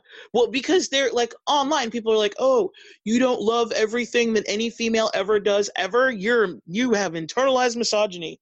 That's Or a lot of pressure. Like, or I have opinions that have nothing to do with whether or not someone has a vagina. Um, my, I hate- I'm not I hate people that um use that sort of shit in order to um basically troll people. I'm like, fuck off. I don't give a they in the political realm. It happens a lot in like the movie realm. It's basically weaponized identity politics. If you don't agree That's with me, one. you're sexist or homophobic or whatever. And it's such bullshit because there are actual issues with racism, sexism, homophobia. We need to be dealing with those. We need to be calling out the real issues, not claiming bullshit online. Th- That pisses me off to no extent. So like just because we- somebody doesn't you doesn't mean they're an ist. It just means they don't like like what you like or they just disagree. So you know, handle your ego and get over yourself. Um. So yeah, but I'm uh, the reason why I'm not looking forward to Wonder Woman eighty four is because I mean it's it's not that I'm not looking forward to it. Like I said, I'll watch it. But when I saw the trailer, I was like, it looks kind of gimmicky. And it was just like, nah, okay. Like I'm still gonna watch it. It's a superhero movie. It's what I do. But and you know, and it's a sequel to, to Wonder Woman eighty four. Um, I mean, it's a sequel to Wonder Woman. But I mean, okay, so that's not true. I wouldn't automatically watch it just because it's a sequel. Uh, That's no. true. Uh, Um yeah, because I just and I'm like, yeah, I wouldn't. Um, but I, but I'm, I am going to watch it, but I'm just not excited for it. I'm not anticipating it. Like a The lot of people are like, I'm oh, doesn't look awesome? Okay. the reason I'm excited for it is because it's, uh, Patty Jenkins is still directing, and even though DC mainly has terrible movies, that's because they don't know what to do, and so they're just so now they're stepping back and they're like, "Hey, we're just going to hand this over to directors that know what they're doing. We clearly don't." So we're going to hand it over to Rachel. Patty Jenkins, you did great with the first Wonder Woman. Can you do it again, but with more colors? She's like, "Yes, I love colors. Throw all the colors." I disagree that DC sucks. There are a couple of movies. I'm talking about that the uh, DC extended universe. I'm not talking about anything outside of that. I know, and that's what I'm talking about. I don't think they suck. I think there are a couple of movies that suck. I liked Man of Steel. Um, Batman v Superman wasn't good, but it wasn't the worst movie ever. It was Uh, the worst movie ever. Justice League wasn't the worst movie ever. But Man of Steel, I want to, I want to uh, pull back what I said about Man of Steel and be like, I don't, I, it, it's not badly made. It just feels more like um, Cat, uh, Doctor Manhattan than Superman, which is why I didn't like it. I don't get that. But uh, I still, you know, I liked Man of Steel. Um, Batman v Superman could definitely have been better. I actually didn't mind Justice League. I think Justice League was better than Batman v Superman. Um, A lot I of liked things liked Wonder Woman. I did not like Shazam. Suicide Squad is the worst one because Squad, I Suicide completely Squad forgot. is incompetent. It's it is Suicide Squad is total Suicide shit. Um, oh my I- god, Suicide Squad is like cats, where all the characters are introduced and there's no story. there's a story. It's just a shit one, and it doesn't make any damn sense. Uh-huh. And it's like, Suicide Squad Batman? is the worst one, and so Birds of Prey can fuck off. Um, I would say to me, now this is talk about unpopular opinion. I would put Suicide Squad and Shazam in the same boat. I don't like either of them. They're they're both dumb. Um, Batman v Shazam, Super. but I I want to I want to say something important. Even if you don't like Shazam, at least it's edited. I, well, Suicide editing. Squad. Suicide Squad was edited all to hell. It's probably what's wrong with it. It's exactly Um, what's wrong with it. It doesn't feel like a real Yeah. movie. It feels like a trailer. It feels like a it feels like a, a 90s, not even a 90s. It just feels like a music video. That's what it feels like. It feels like a music video that just kept going. Um, like it's this really long music video. Um, Okay. and that you know, that brings in another another area. It to me, it tried to subvert expectations with their I their hate take I on- hate the term subvert expectations because it's like Yes, we're subverting expectations. You expect this to be good. We're gonna subvert that. Exactly. To me, subverting expectations for the sake of subverting expectations is stupid. It's Last dumb. Jedi? If you yes. If you want to subvert my expectations, have Rey die. That would have subverted the hell out of my expectations because I expected for exactly what to happen happen. But it would have been awesome if Kylo lived. Everybody, when we watched The Force Awakens, everybody was like, "Well, Kylo's gonna die." That's like immediately everybody was like, "Yeah, he's gonna die to get his redemption because he's gonna have his redemption because he's this version's Darth Vader." Well, you want to expe- eh, you want to subvert my expectations in a good way. In the second movie, have Rey go to the dark side. Explain then that she's a Palpatine or a Plagueis or not either of those things. Like you know, maybe have her be I his sister. That movie a lot. I would have respected that movie a lot if uh, Rey had turned to the dark side and Kylo had turned to the light side in the second movie.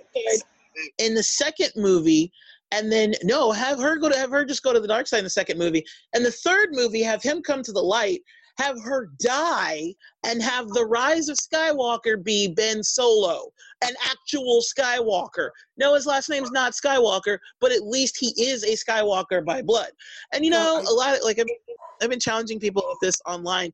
People are like it doesn't make any sense that she took the skywalker name because you know she like yeah she knew um she you know Leia helped her out but it doesn't make sense that she like Leia was never even on Tatooine and I'm like I know and people are like oh she should have taken this name or she should have done this some people say that she should have stuck with Palpatine and like changed the name Palpatine and I'm like now that's like saying like Hitler's a good thing now now it, it's not gonna happen Yeah, But people people that were called Hitler have changed their name to not be Hitler. Exactly. She can't take Palpatine. you can't yeah um but it's to me what's better what would have been what would have made more sense in the story because let's face it that happened because of the audience she changed her Oh name yeah, to that skywalker entire movie is a fan fiction written No, by well- Reddit. talking about rise of skywalker by the way um but what i'm talking What about is like the fact we're talking about rise of skywalker um the the at the end of rise of you haven't seen it yet have you No, of course I haven't. You said it sucked. Everyone else said it sucked. I didn't say it sucked. I said, well, I, before I saw it, I said it sucked. After seeing it, I found it entertaining. Um, but the end, the end was stupid. So at the end, to, spoiler alert, um, she she lives. Kylo dies. So originally she dies and Kylo lives. She first she kills Kylo. So there's a lot of fake outs.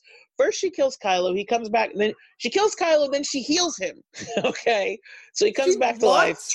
Yeah, she kills him. No wonder And then she- called her Mary. What the fuck is going on? Oh, well, she also like we're not gonna get anyway. She kills Kylo, Can we, then she can we heals him. get into this? It sounds like it'll take all day. Well, no, just okay. So a quick uh, with the in the very end, she lives even though she technically died once. Um, Kylo ends up giving his life. So she gave her life to him to save him, and then she dies, and then he gives his life to her to save her. And I'm like, subvert our expectations. Have him walk away. Have her die. Let her die.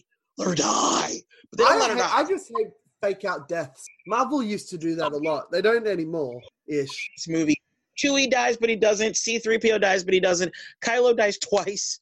Um, Rey dies, but then she comes back. Like, yeah, there, there are tons of them. Even Abrams. Solo, we see him, but he's actually just a manifestation from Leia, but whatever.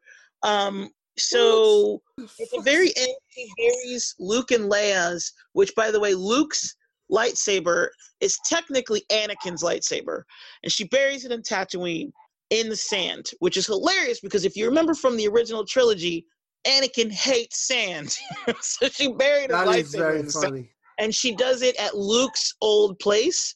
The reason why she does this is 100% for the audience, and it has 0% to do with what happens in the story. Because what I happens in the story if she was if she was doing it as like the character and then at the very end um, a woman asks her what's her name and she says rey rey skywalker. Had she done it and she stayed in character with the actual story she wouldn't have gone to tatooine.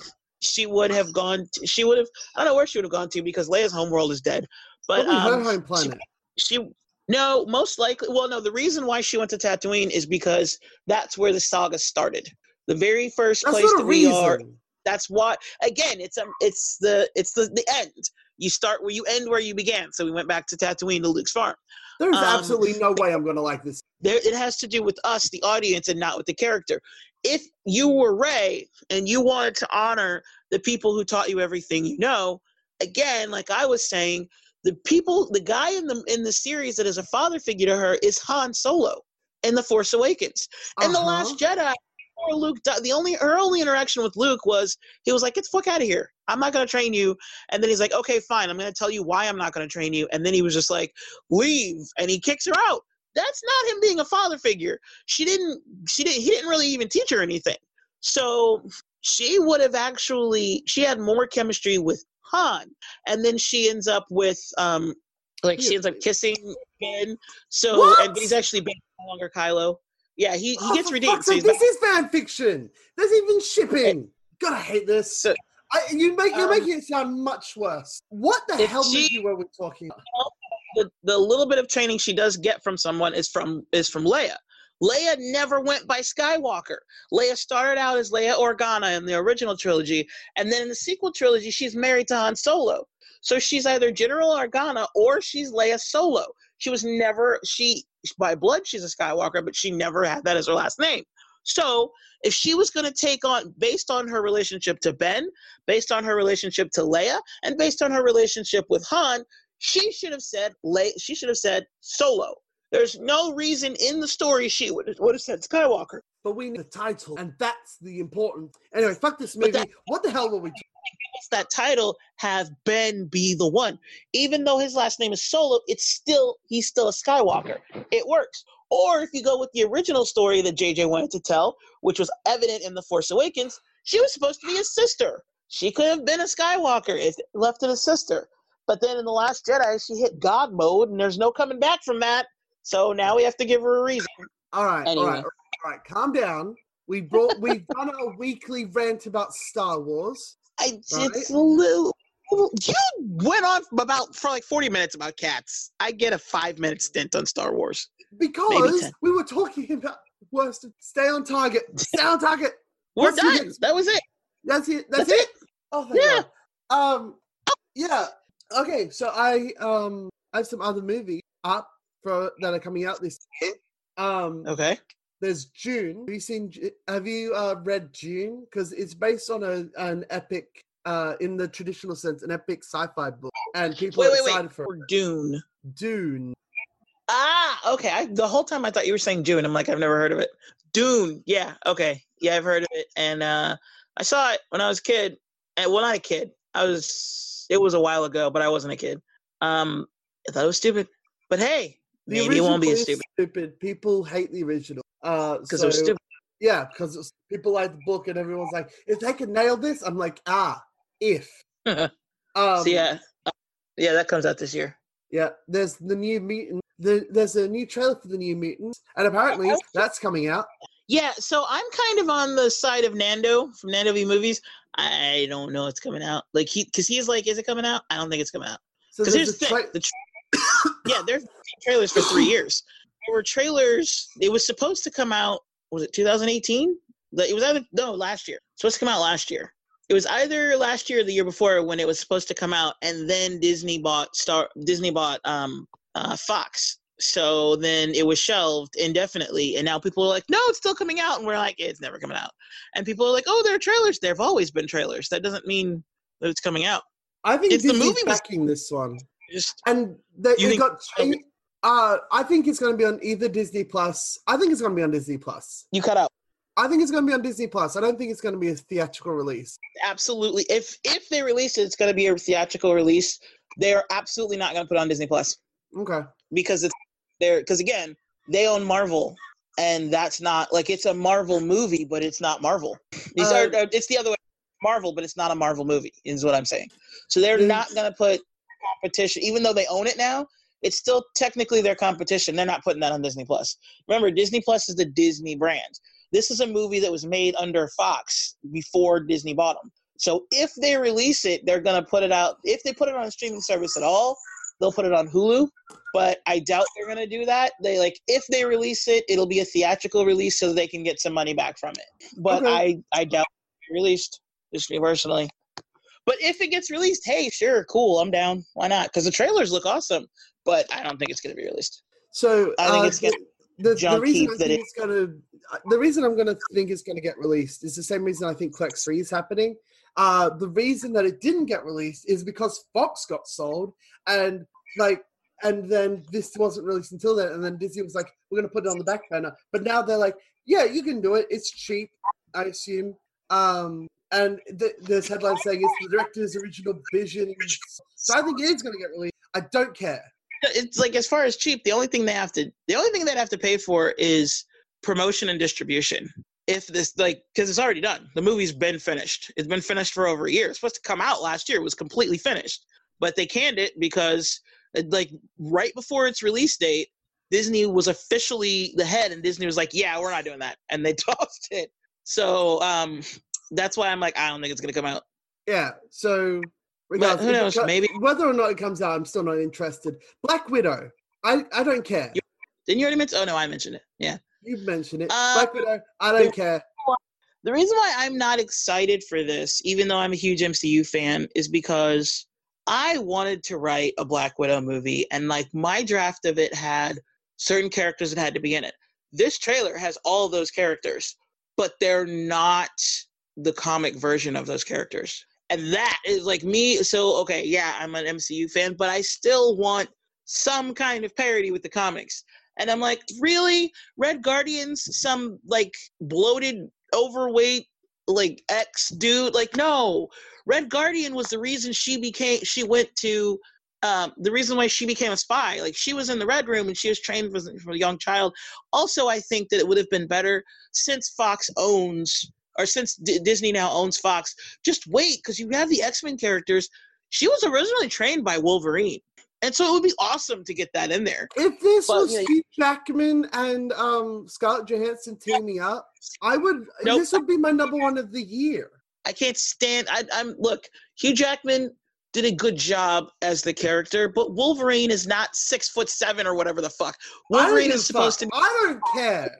The, the only Again, thing that's really stupid Harry, when they try and justify his name and they're like, it has to do with wolves. And I'm like, wolves are not Wolverines, you dumb piece of shit.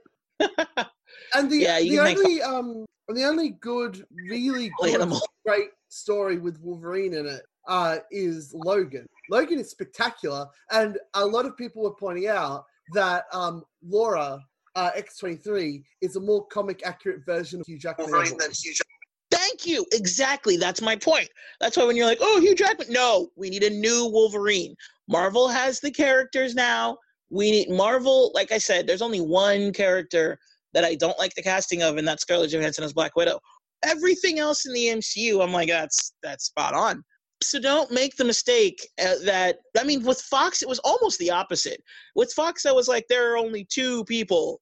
There's only two pieces of casting that worked for all of the mutants they cast in my opinion. And it was um well okay, I'll say this there's Professor four X but it's Magneto. Same, Professor X and Magneto both the old and the young versions.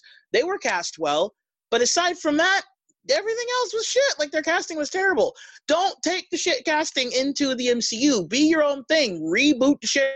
Um, but yeah, so the Red Guardian in the comics is the Russian version of Captain America. So this fucker should look like a bigger version of Chris Evans.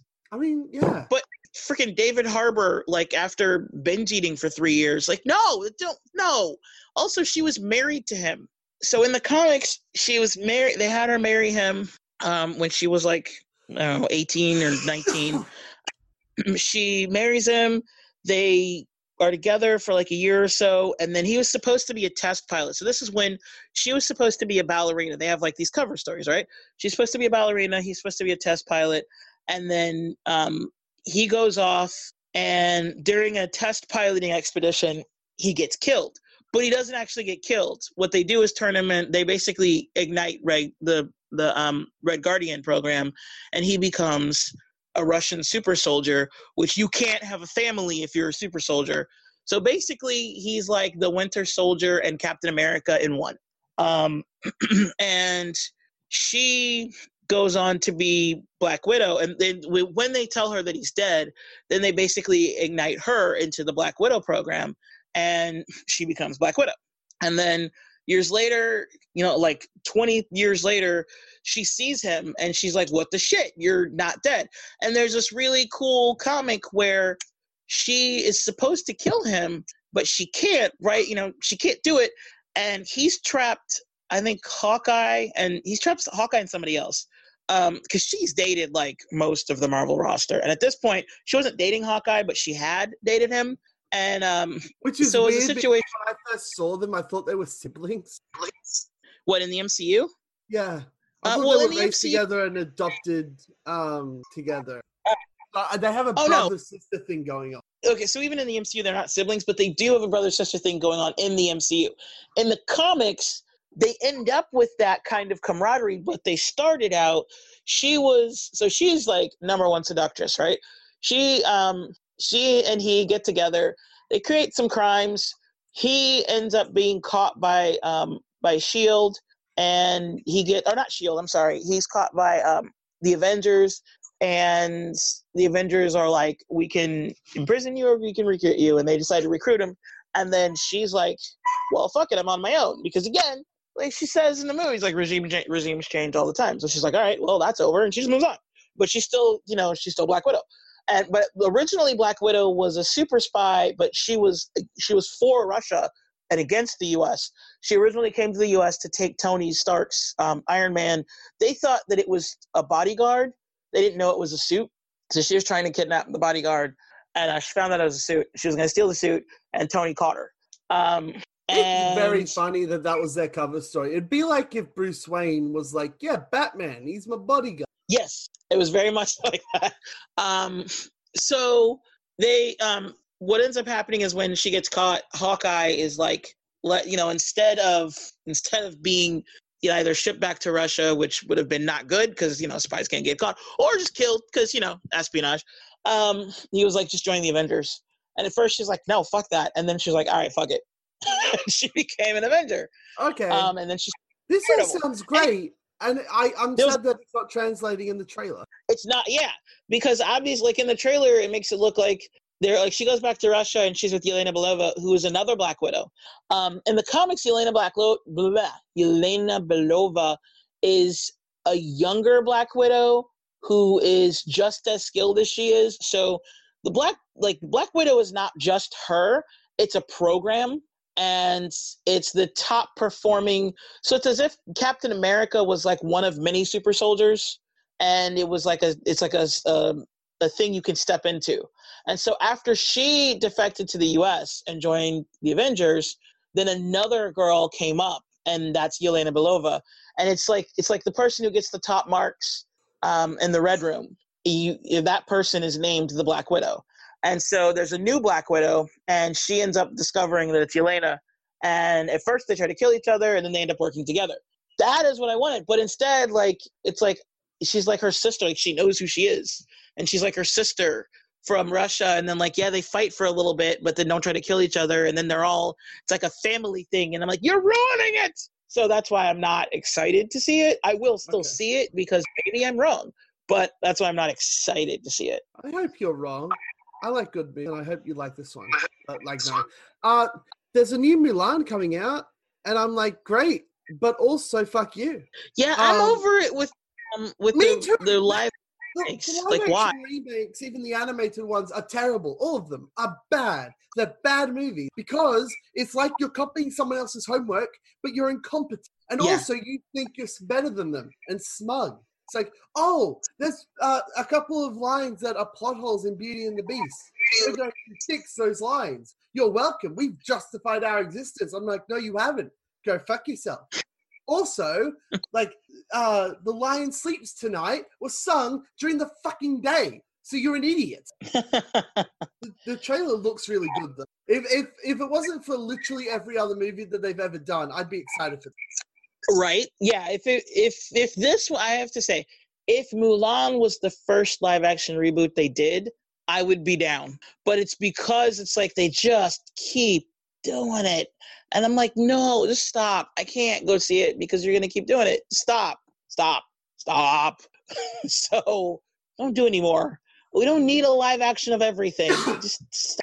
Next is gonna be freaking live action rapunzel or pocahontas or mulan or moana like just stop no more let things be cartoons um, Exactly. and that's kind of um oh here's a here's one that you're gonna love that i'm gonna talk about you ready Mhm. for this Okay. Disney might release the JJ cut of of Rise of Skywalker. This, th- th- th- that's probably from some fucktard in on Reddit. I don't give a shit. um, it- yeah, so News organizations are like sources say, and like what source? Where did this come? Oh, it was some. It. Do you know? I actually, I actually read about this. I, I actually read about this because I was like, "There's no way that this is a real headline," because it's just like the uh, Snyder cut, like literally exactly this. And also, um, but it came from uh, a Reddit, a subreddit dedicated to hating Star Wars. And someone anonymously posted on that on that that uh, this was happening, and then all the news sites ran with it because they're incompetent. because they're on Amazon. Um, well, you never know though, because here's the thing: from the reports, like it, it's a really weird thing in the industry. So, um, Rise of Skywalker is number one at the box office, but it's still underperforming. And the reason That's why because, is because they spend too much money. Yes. So there's certain expectations for you know spe- specifically not just Disney movies, but specifically Star Wars movies, and it is horribly underperforming those. It's still enough to be number one every week, but it's nowhere near like. So in other words, like it'll get 35 million. Well, it was projected to get like 70. So it's half, but it's still like the next closest movie is like 10 million. So technically, yeah, it is still dominating the box office, but it's massively underperforming. Um, and so it makes sense that Disney would do that because of all the hashtag release, the JJ cut. Um, and they here's the thing: if it's massively underperforming, how do you get people to come back out? You re-release it. You really you're like, okay, fine, fuck it. Here, here's a JJ cut. You gonna give me more money? I think they would actually do it because it's so it's underperforming so badly. Didn't they And do so I that think- exact thing? Didn't they add footage to uh, War, and it was pointless and stupid? No. What ha- no, it was so not it, it was the exact opposite situation with Infinite not it wasn't Infinity War, it was Endgame. With Endgame, it was so close to being to to hitting uh number 1 worldwide box office of all time that they were like, "Ah, like it, it- they could see that it was already on its way out and they were like, "Man, we just need one little push to get it to the top." And they were like, "Okay, we're going to re-release with six minutes of ex- of additional footage. But here's where they messed up. See, they could have done it and this this is the one place where Disney really screwed the pooch. Had they or Marvel, I should say, had they re-released it with the I I don't know what you would call it. I guess the respect scene for Tony um, at the end when he dies. There's before moving on to the next scene, like to the funeral. There's a scene that's extended footage where everybody kneels. It starts with uh, with Black Panther, and um, it's kind of interesting because when it gets to Captain America, he doesn't so much kneel as just fall to his knees because he's spent. And um, and everybody on the battlefield, once Tony dies, everybody on the battlefield takes a knee. That would it's be a very- so good. And they didn't put that in there. Instead, they put some like rendered version that's not full, that's like not even finished of like the Hulk coming in and saving somebody from an apartment that nobody gives a shit about. That could have been on the DVD, on, um, on like the Blu-ray. What should have been re-released in theaters is that scene because when we saw that, we were like, "Oh man, you have to see that. That's worth going through and watching the movie again for, just to see every single hero stop and take a knee. That would have been worth the re-release. But no, they put in something stupid nobody gives a shit about. But it doesn't matter because people like me were like, "You want my money so you can make it to number one? Here's my money. Do you need any more?" So yeah, Um. Okay. Next up is the Eternals. uh, does that come out this year? Uh huh. Oh, okay. I don't But know there's no trailer. No, there's no trailer for Uh, it yet. Yeah, so that's why it, it didn't make my list because there has to be at least there. There's to be something. Yeah, I, no. I, I need think to they're say fin- that. The, the uh, but the Eternals sounds like an interesting concept. interesting concept. Yes, um, it is. But again, I I'm not just gonna go because there's there's, there's an MCU label on it. It's got to be. It's got to at least look good because I think Shang Chi comes out this year, and again, it like it could be awesome or it could be Iron Fist. I don't know. I have to see the trailer first. So I think that Shang-Chi seems like a direct response to the criticism of Iron. Um, you would have been Iron Man three because it is. It's a direct response to the criticisms in Iron Man three because Okay. the villain in, is the original the Mandarin. Oh, that's who that fucker is. Yeah, they Oh. they totally fucked the Mandarin in Iron Man three, and then they were like, "No, just kidding. He really is real, and he's coming back. He'll be in a movie." And then people were like, "You fucking killed off Iron Man. There's no way for him to come back." And they were like, "Is there?" And so yeah, That's cool. This- I, I like that they of- basically were like, you yeah. Um, from what I understand, anything. the Mandarin is like if the chick- fir- it'd be like if the first time we saw the Joker, who's uh Batman's greatest nemesis, it was just a, some clown, literally just a clown taking the name of Joker, Yeah. and then uh that's the first time we saw it, and everyone got pissed, and then they released something saying uh where the Joker comes in, the real Joker, fucking Mark Hamill, right, comes in and it is um kills him, something like that. pretty much what they did in a one shot. Um, so in a one shot for Thor: The Dark World, there's it's called All Hail the King, and what happens is uh, Trevor Slattery comes in, like Trevor Slattery's in prison, and he's called in to meet the real the Mandarin because the Mandarin is like, I don't like that you've taken, you know, you you've taken my name, and um.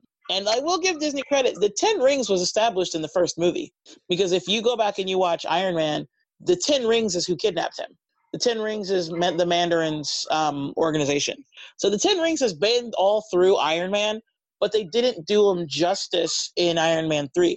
That is not why I don't like that movie. I don't like the movie. It's not because of that. I mean, that's that's not great that they did that, but I don't like that movie for other reasons. Because a lot of people are like, "Oh, you're just mad because blah blah blah." I'm like, "Well, it's not a good thing that they did it, but no, that's not why Iron Man 3 sucked. Iron Man 3 sucks because it broke canon." But we're we'll not get into that. No, That's let's not get whole- into that. Um, Pixar, uh, Pixar and Disney Animation are on the Disney train of let's not do anything original or fun. Um, but you have stuff like Coco and Inside Out as well. But this year they're releasing two original animated movies, and I'm like, yes, do that thing. Uh, so they're doing Onward, which is um, about these magical creatures in modern day, and uh, they bring their dad. Ba- they're trying to bring their dad back to life, but he's just pants, which is very oh, that's funny. the one, right? Yeah. Uh, and then there's another one called Soul, which I don't know much about. Um, Soul? Yeah, it's it's exactly what you think it is. Someone's uh, dies, I think, and they're getting reincarnated, and it's their soul um, figuring out who they are. It's the classic "you're special" message in every Disney movie.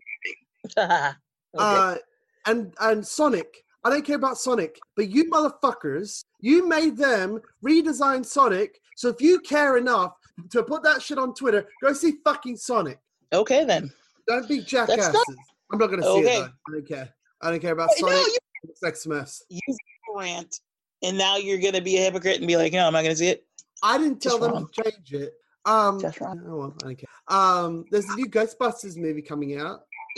Yeah, I saw the same trailer everybody else did, but I didn't get the reaction everybody else did. Well, people were just jacking off Ghostbusters, but um, the trailer didn't show us much. Yeah, the trailer like barely hinted on it being Ghostbusters at all, and everybody's like, "That's how you do nostalgia." I'm like, it, it was. They basically pulled a Jurassic World of like, "Hey, here's a new generation. We're gonna have new stuff, and it's gonna be. We're gonna throw back to nostalgia every ten minutes." So yeah, don't you love this now? I feel like that's what both of those did. So Jurassic World did, and that's what uh, this trailer did. And I'm like, fine, sure, let's do it. I don't care. It isn't like I'm not excited to see it. I don't care. I'll, will I see it? Maybe, possibly. I didn't watch the last Ghostbusters one because it looked stupid, and everybody's like, "Oh, it's really stupid." This one looks like, meh, maybe it could be. Uh, this is one of those ones where like I'm gonna have to see another trailer because the first trailer wasn't enough for me to. Give a shit or not give a shit. teaser trailer doesn't Yeah, really tell you so I- anything. That's what I'm saying. Like I have to watch the full. I have to watch the next trailer to get it. Whereas like um with some like with Avengers Infinite or Avengers Endgame, after watching Infinity War, I was like, I don't want to know a damn thing. Just inject it into my veins. Let's go. Because the way Infinity War, like that was a cliffhanger. Half of everybody died, and it was like I don't want to. I don't. He need to hear anything from Marvel. I'm just gonna watch the next two movies. I don't even want to see trailers for them. I'm gonna watch them because this obviously has to do with what's gonna happen with Endgame because they're coming out in the, in between, and they did. Both of those movies had plot points to do with, and you know, the characters from those movies were heavily involved with the plot in Endgame. Um, and then I was like, I don't want to see a single trailer for Endgame. I don't want to know what happens. I don't want to see somebody possibly living. And I love the fact that at the premiere of Endgame, all of the people who died in Infinity War, whenever they were asked a question like, "What happens in this movie?" and or like, "What is your character?" or "How does your character come back?" or anything, any question, or if they were like, "Oh, does your character?" anything, they asked any question, and they were like, "My character's dead." That was all they would say. My character's dead. like I watched Chadwick Boseman the other day, and somebody was trying her damnedest to get him to say anything, and he was just like he just kept repeating, "My character's dead." My and like favorite, Tom Holland, um, my, people were next to him intentionally like there to put their hands over his mouth so that he couldn't say a word. I fucking love the fact that Tom Holland spoils shit. I don't care that it's a bit. I love it. It's not really a bit. He's just very young and it's enthusiastic. Sort of, and he- it's sort of a bit like they made they gave him they like spoiled this like the reveal of the Spider-Man poster. yeah, They gave it to Well, him that was- to reveal it. yeah, they gave it to him specifically and let him do it. But see, that's not that. It's kind of a bit in that instance, but that was official, so it's not really a spoiler. It's they're like, yeah, you can say this, and like to the extent with with Tom Holland, he did not get the script for Endgame. It is very He funny the fact that he did not. And I want to point out, he spoiled the only scene he was in.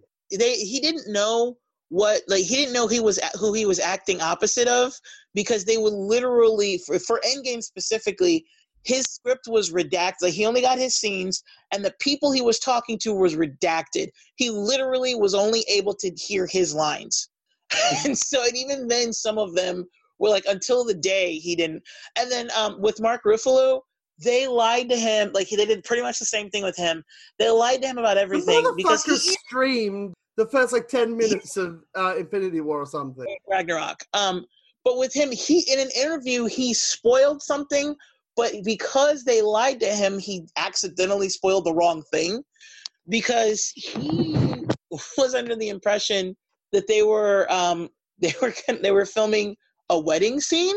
And uh, Sebastian Stan clarified it later. He was like, "Yeah, they were told that they were going to see a wedding, and everybody just assumed, oh well, you know, Steve and Peggy are getting married." Um, because remember, they filmed Infinity War and Endgame back to back, so they didn't know, like you know, they didn't they didn't know that. Um, well, actually, I think Peggy was already dead, but people came back anyway. So they didn't. They were just like, oh, or not Peggy. Was it Peggy? I think they may have thought he was going to marry Sharon. But anyway, everybody just assumed it was Captain America getting married, and what it was was Tony Stark's death scene, and um, like his little. The they, they death scene, but, care like, about spoilers this much. And so he actually spoiled like, oh, well, when we filmed your wedding, right? But that wasn't a wedding; that was a funeral. They act like it was a spoiler anyway. Yeah, later, later, Sebastian Stan was like, yeah, we were, you know, we were dressed up for suits and tuxes and everything, and we were told we were filming a wedding, and then when we got to set, they were like, Tony Stark dies. to most people.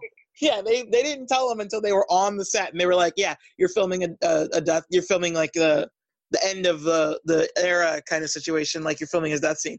Because they filmed, I think they filmed that before they filmed the scene where he actually dies. So, um, and that also explains why when you look at all of the like afterwards when they released all the press, um, Robert Downey Jr. is not in a lot of it. He like he'll, he's taking pictures, but he's not in the scenes because he's already dead when they're doing this. Like that uh the dinner that he did, he, he threw a lunch for um not dinner, it was lunch for all the women of Marvel. And a lot of people were like, "Hey, Scarlett Johansson's not there. She was dead already." so, and the reason he was able to throw it is because his character was dead already. That's very funny. so, Um. Okay. Next up. Next up is Bill and Ted. eh, I'm kind of like okay. Despite the fact that a majority of my movies were sequels, I'm over it with reboots. Well, uh, technically, this is a sequel. I think.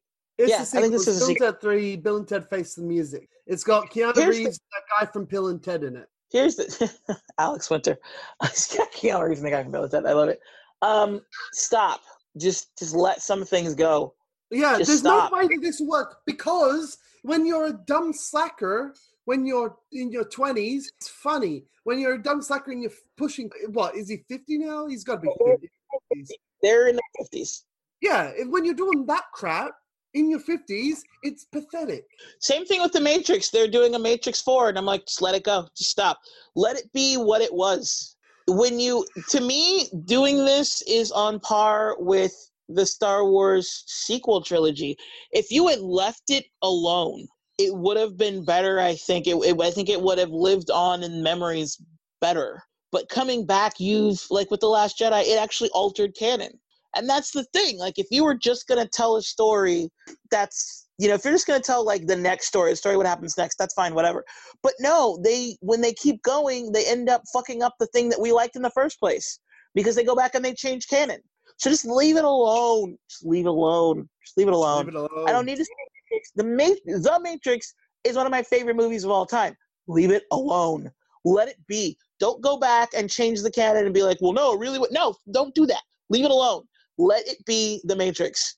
The same with Bill and Ted. Like, Bill and Ted is not a great series. It's goofy, but it is what it is. Wayne's World, goofy, but it is what it is. It's entertaining. The first Awesome. movie worked really well, Just- and then the sequel just didn't. Uh, it, it wasn't as good, and now you're coming back in your 50. You're in your 50s. Stop Right. it. we don't we don't need this. Just leave it alone. Leave it alone. And it's funny because I absolutely love Keanu Reeves, and so my friends are like, "Oh, aren't you excited? He's coming back to do Ted again." And I'm like, "No, no, I'm not. Leave it alone. Let Anyway. it die." Um, there's a movie called Free Guy coming out, which looks really stupid, but it looks so bad and so baffling that people like, is this secretly trailers for the new Deadpool movie? I'm like, you're pushing. No, it's not But that. how but Um, how much do people not want to see Free Guy that they're like, this can't be a real movie? because it's just so stupid. Basically, I mean, it's a it's a quasi decent concept of like what would it be It's like for the characters yeah it, it's like so the concept is like what is what is life like for the actual characters of a video game and that's that's the whole movie Yeah, that's Wreck It Ralph. yeah but live action so Yeah, it's a live I mean- action Wreck It Ralph with Deadpool because Ryan Reynolds plays Deadpool in everything. yeah uh, kind of Yeah, I don't care about. no Uh, no. Uh, West Side Story. I don't care. I, I don't care. But um, Steven Spielberg is directing it, so maybe I should. yeah I, that doesn't make me care either Yeah. still There's a don't new Venom movie. is that coming out this year or next year Uh, I thought it was next- year. oh kind of pushed it back. This list is not. I don't trust this list hundred percent. Uh, there's a new Dolittle movie. Okay, so normally I wouldn't care about something like Dolittle, but wasn't he a vet in the first one? Why is there a dragon? I don't know that he's not a vet in this one because they don't really tell you anything about him. You just see him in like adventures. He's going on an adventure. This is this is weird. This is like uh, is this like Indiana Jones is a history teacher, but like who cares because he's fighting Nazis? Is he a vet and then he goes on an adventure and this then this is just a side gig to go on adventures with talking animals? Probably. Yeah, it's weird. Like yeah, Um, Junior's first post Marvel, like post Tony Stark role. Because I'm like, this is what you usually do. it's very I thought funny he would've- because Doing something more like Uncut Gems, but apparently he's in that like that standard '50s actor of like, oh, I have kids, I want to put out kids movies now, kind of mentality. Which is very funny because um, the Greatest Showman was Hugh Jackman's favorite. Uh, was Hugh Jackman's first post Wolverine r- role, and you can feel the passion of that. It's not good, but you can feel his passion, which is one of the things that works about it. And everyone loves that movie as long as you don't care that it's you know bad. But all the um, but you, it's successful because everyone likes the music. And I did not because for one, like I was down when I saw the first trailer until they started singing. I was like, it's a goddamn musical, and then I was like, I was Have you seen Hugh Jackman? Hugh Jackman is the kind is the kind of musical lover that would have made uh, Wolverine sing if he could. nope. Yeah. Anyway, uh, No. you won't like it. So there's a movie called Australia. Might I remind you of that? Yeah, Yeah, that movie sucks. I know. That's my point. That movie Um, made that that movie is so bad. Every Australian is like every Australian has seen that movie, and no Australian likes that movie. It's shit, and uh, we're like, just do uh, Dun- uh, Crocodile Dundee or some shit.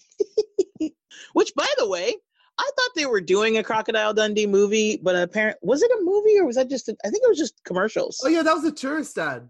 that actually looked like it would have been good.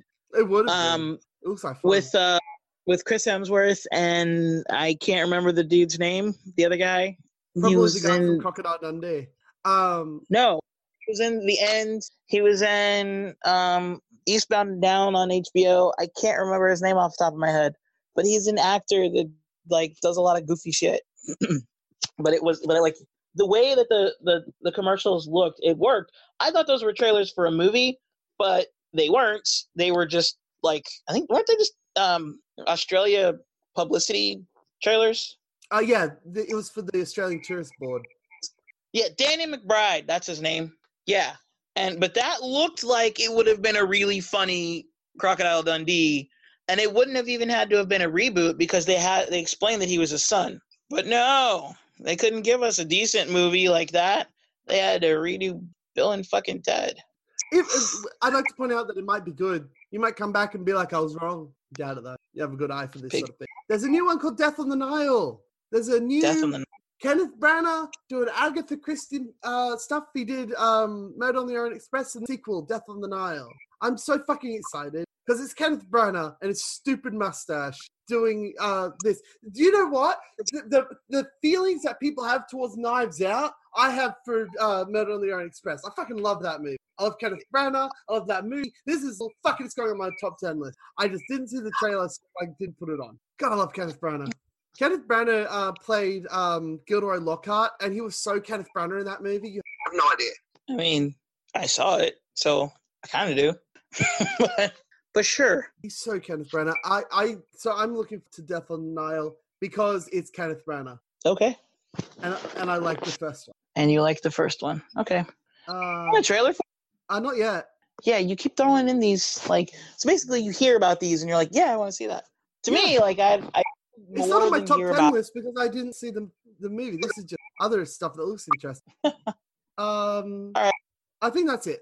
That's all I care That's about it. for right now. Oh, there's um a Morbius apparently. Um, is that the Morbius? I think it is. Like Batman. Uh, DC vampires. oh, okay, never mind. Yeah, because like, um, yeah, it is. Um, I just remember when I hear Morbius. Michael Morbius um, tries to cure himself of a rare blood disease, but but inadvertently infects himself with a form of vampirism instead. I hate it when that happens. It happens pretty much in all vampire movies now. Um, so I just remember from the Batman comics, um, Batman sits in the was it the Morbius chair? Mobius. Never mind, it was Mobius chair. Yeah, never mind. I'm thinking of something else. But he is from DC. But there, there's a Mobius Um, chair where in it and he learned It tells you everything that you want to know. You just have to ask. You know, you ask a question, and you get the answer. Um, and it basically made Batman a god. And the one question he asked was, "Who is the Joker?" Because it's the one thing he's supposed to be like the world's greatest detective, and that's the one thing he never figured out. Um, and the one question he asked was, "Who is the Joker?" And the answer was, um, we didn't hear the answer, but he gets the answer, and he goes, "No!" And it was like that was the end of it. Amazing. Yeah. Also, fuck you, you cop out.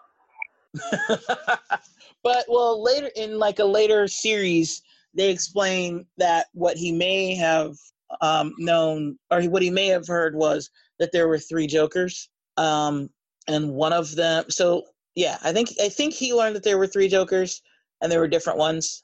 Um, I know in the comics there are three distinct different Jokers, and I think they were trying to like bring that together.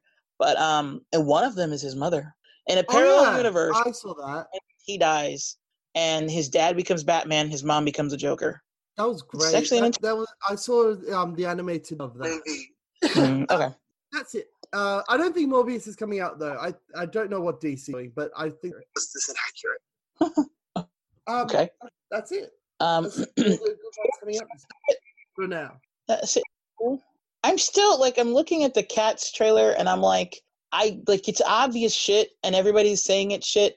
But because everybody is so enthusiastic about how shit it is, it is intriguing because you're like, I well, I can't emphasize enough how much you need to see this in cinemas and not at home. At home, you have an escape. You have your phone, you can make a coffee, you can pause it. No, you need to experience this in the dark, surrounded by people that are just as baffled as you. If you do not experience in cinemas, you cannot watch it at home. There is no way that you'll get the same experience. in a way, I would say that's exactly the same as Avatar.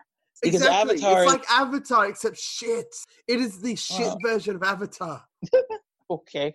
I might check it out, but not until I see, you know, better, like good movies. Uh, the next one I, I want mean to see is Un- But it's not going week- to be in movies for very long. I it might because this is January. January doesn't have like stuff coming out or you know anything. Um, January and February are the thinnest months, so it could stick out around a little bit longer. Especially since there's rumors that they too are going to release. Uh, they're going to do a re-release um, where because they're like apparently going to fix some of the CGI because it was just total shit. And so they're like gonna do a re-release to to be like, here is that better? And most people are like, no, the story's still shit. you could fix the CGI and make it look seamless. The, I'd like to point out no that the things that they fixed didn't help. They didn't fix the Okay. design. It's not a Sonic situation. They just uh, made finished. They literally couldn't finish it. There was oh Like- my god. I can't explain cats. You have to. No, just, we- I, I, no. think- I thought you, you saw the you saw the original theatrical release. I don't think you saw the redo. I, no, the I saw the, the I saw the or- the original one with the wedding hand, and I'm like, how could you miss Yeah. that? Yeah, that's you saw the original. Well, they went back and like decided to take that out and like clean up a couple other things. And people and they were like, "Is it better now?" And people were like, "No, it's no." I don't know. Where to see it. Um. So anywho, uh, that's it for this week. Next week we're gonna talk about we're gonna do like a catch up of the movies that we've seen. Uh, not including our our uh, top ten list, uh, or just the ones that we Uh, we feel interesting not- but haven't brought up yet. Yeah, um. Yeah, movies that like yeah movies that we saw like like I what did I see last? or What I saw something the other day. Oh, I don't remember. I see a lot of movies, man. I just, you know what's what's sad is like I feel like I used to see a lot of movies, but then I haven't lately, and I feel like I'm like behind on a lot of movies. You ran out. I, I You've watched all the movies, and now you're done. I didn't though. There's so like for example, uh, oh, It Man four. That was what I saw. Um, I haven't seen Jumanji two. Um, I haven't seen Uncut Gems yet. Here's the thing: I haven't seen A Beautiful Day in the Neighborhood because I'm afraid it's like one of those feeling movies, and I don't like feelings. Ew, feelings. Give me explosions. Right? Pew pew bang bang. See cats. That'll give you feelings. No. Anger, concern, arousal, disappointment. What? Okay. I thought you were just going to say confusion, but you went a whole different direction. Um, so yeah, we'll talk about the stuff, and then of course by next week I'll have seen more. Um, I'm I'm determined going Just to before that. I'm going to see if I can see Little Women um, by the by next week, and I'll also see a bunch of crap off flicks. Okay. I might check out Ford v Ferrari. It wasn't the kind of movie that I was into, but then everybody's like, "Oh, it's so good." But that doesn't necessarily mean anything because those same people are like, "Oh, 1917 is good," and these are the same people who think that Once Upon a Time in Hollywood was awesome. And I'm like, "Did we watch the same movie?" Um, so I'm I might check it out. I'll definitely have seen Uncut Gems, and I may have seen Jumanji: The Next Level. But I anything really else is up the first uh, Jumanji, so I might see that one. As well. I might. Might check out Ford v Ferrari. I might check out Jumanji. I'm definitely gonna have checked out Uncut Gems after that because here's the thing. Another thing that in, influences my movie, like what I watch, is pretty much what's what the time. Because I tend not to go to the movies until like ten o'clock. So if I choose to go to the movies and the last showing of something was nine thirty, well, I'm not gonna watch that movie. Obviously, I'm gonna watch something else. Um, and then also, I don't like to go unless it's the night that it released. If it's a Thursday night, I have no problem being in a packed house.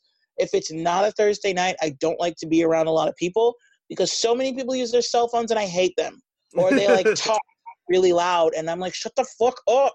Like I am one of those movie snobs that's like, we're here to watch a movie, do nothing else. Let's just watch a movie. The That's only it. time I will forgive um, people talking is if I hate the movie. Like for example, Well, yeah. people, people and me talked all the way through Cats, but like, who cares? It was Cats, and that's part of the fun. If it wasn't for them, I'd be miserable and probably would have walked out. But at this point, you can't walk out of Cats because you know. What the hell? AMC is sending me a deal for teens only. I'm not a teen. They don't know Oh, that. man. Sneak in. No, it's it. No, the movie my movie. I wouldn't have to pay for, but it's a um for a five dollar Coke and popcorn. I don't. like popcorn and I don't drink soda, but still though, I'm not a teenager. Why are you sending it to me? I'm old enough to have given birth to a teenager. That's entirely sad. I'm not. I don't want to talk to you anymore. Okay. um, in that case, you can follow us on our various social media. yeah, all of them. We're there somewhere, except TikTok. I'm not We're doing that. definitely not on TikTok. Yeah, we're, we all all the things. We're on all the things. And Uh, we're either- be in the description. Adventures or Cinema Adventures Pod. One of those two. I think we're Cinematic Adventures Pod on everything, aren't we? Uh, no, because I ran out of letters on Twitter. That's what, aren't we Cinema Adventures Pod on like Twitter? I don't know. Uh, I don't know how I ended up spelling it because of the letters, but uh, you can. Eh. Follow, uh, the links will be in the description. All the just look up look look us up on like there's it's in the description and then you know we're we're on all the things. I'm just gonna keep saying we're on repeatedly because it's kind of fun Mhm. to say. Even though you're not going to see uh, cats, and I don't blame you. You might see if you if you see cats. We're talking about cats. Um, but if you don't end up seeing cats, I um am probably going to talk about it on another pod. Um, Yeah, aren't you going to podcast to talk about it? Yeah, um, one good thing does bad movies, and I was talking with them, but that's not going to be for like a while. Uh, okay. But they basically a lot, they review uh, bad movies or pe- movies people think are bad, and then they're like, but these these few things are pretty good about it. And I'm like, I know nothing about cats. That's good, except for the fact that it's amazing. Amazingly terrible. everything. That's this is getting scary. Anyway, uh, follow the links. Um, I it's been fun. It I'm has. excited for more movies now. It's another long one, and you get to do all the editing to bring it down to a reasonable time. Oh fuck. Bye. Bye.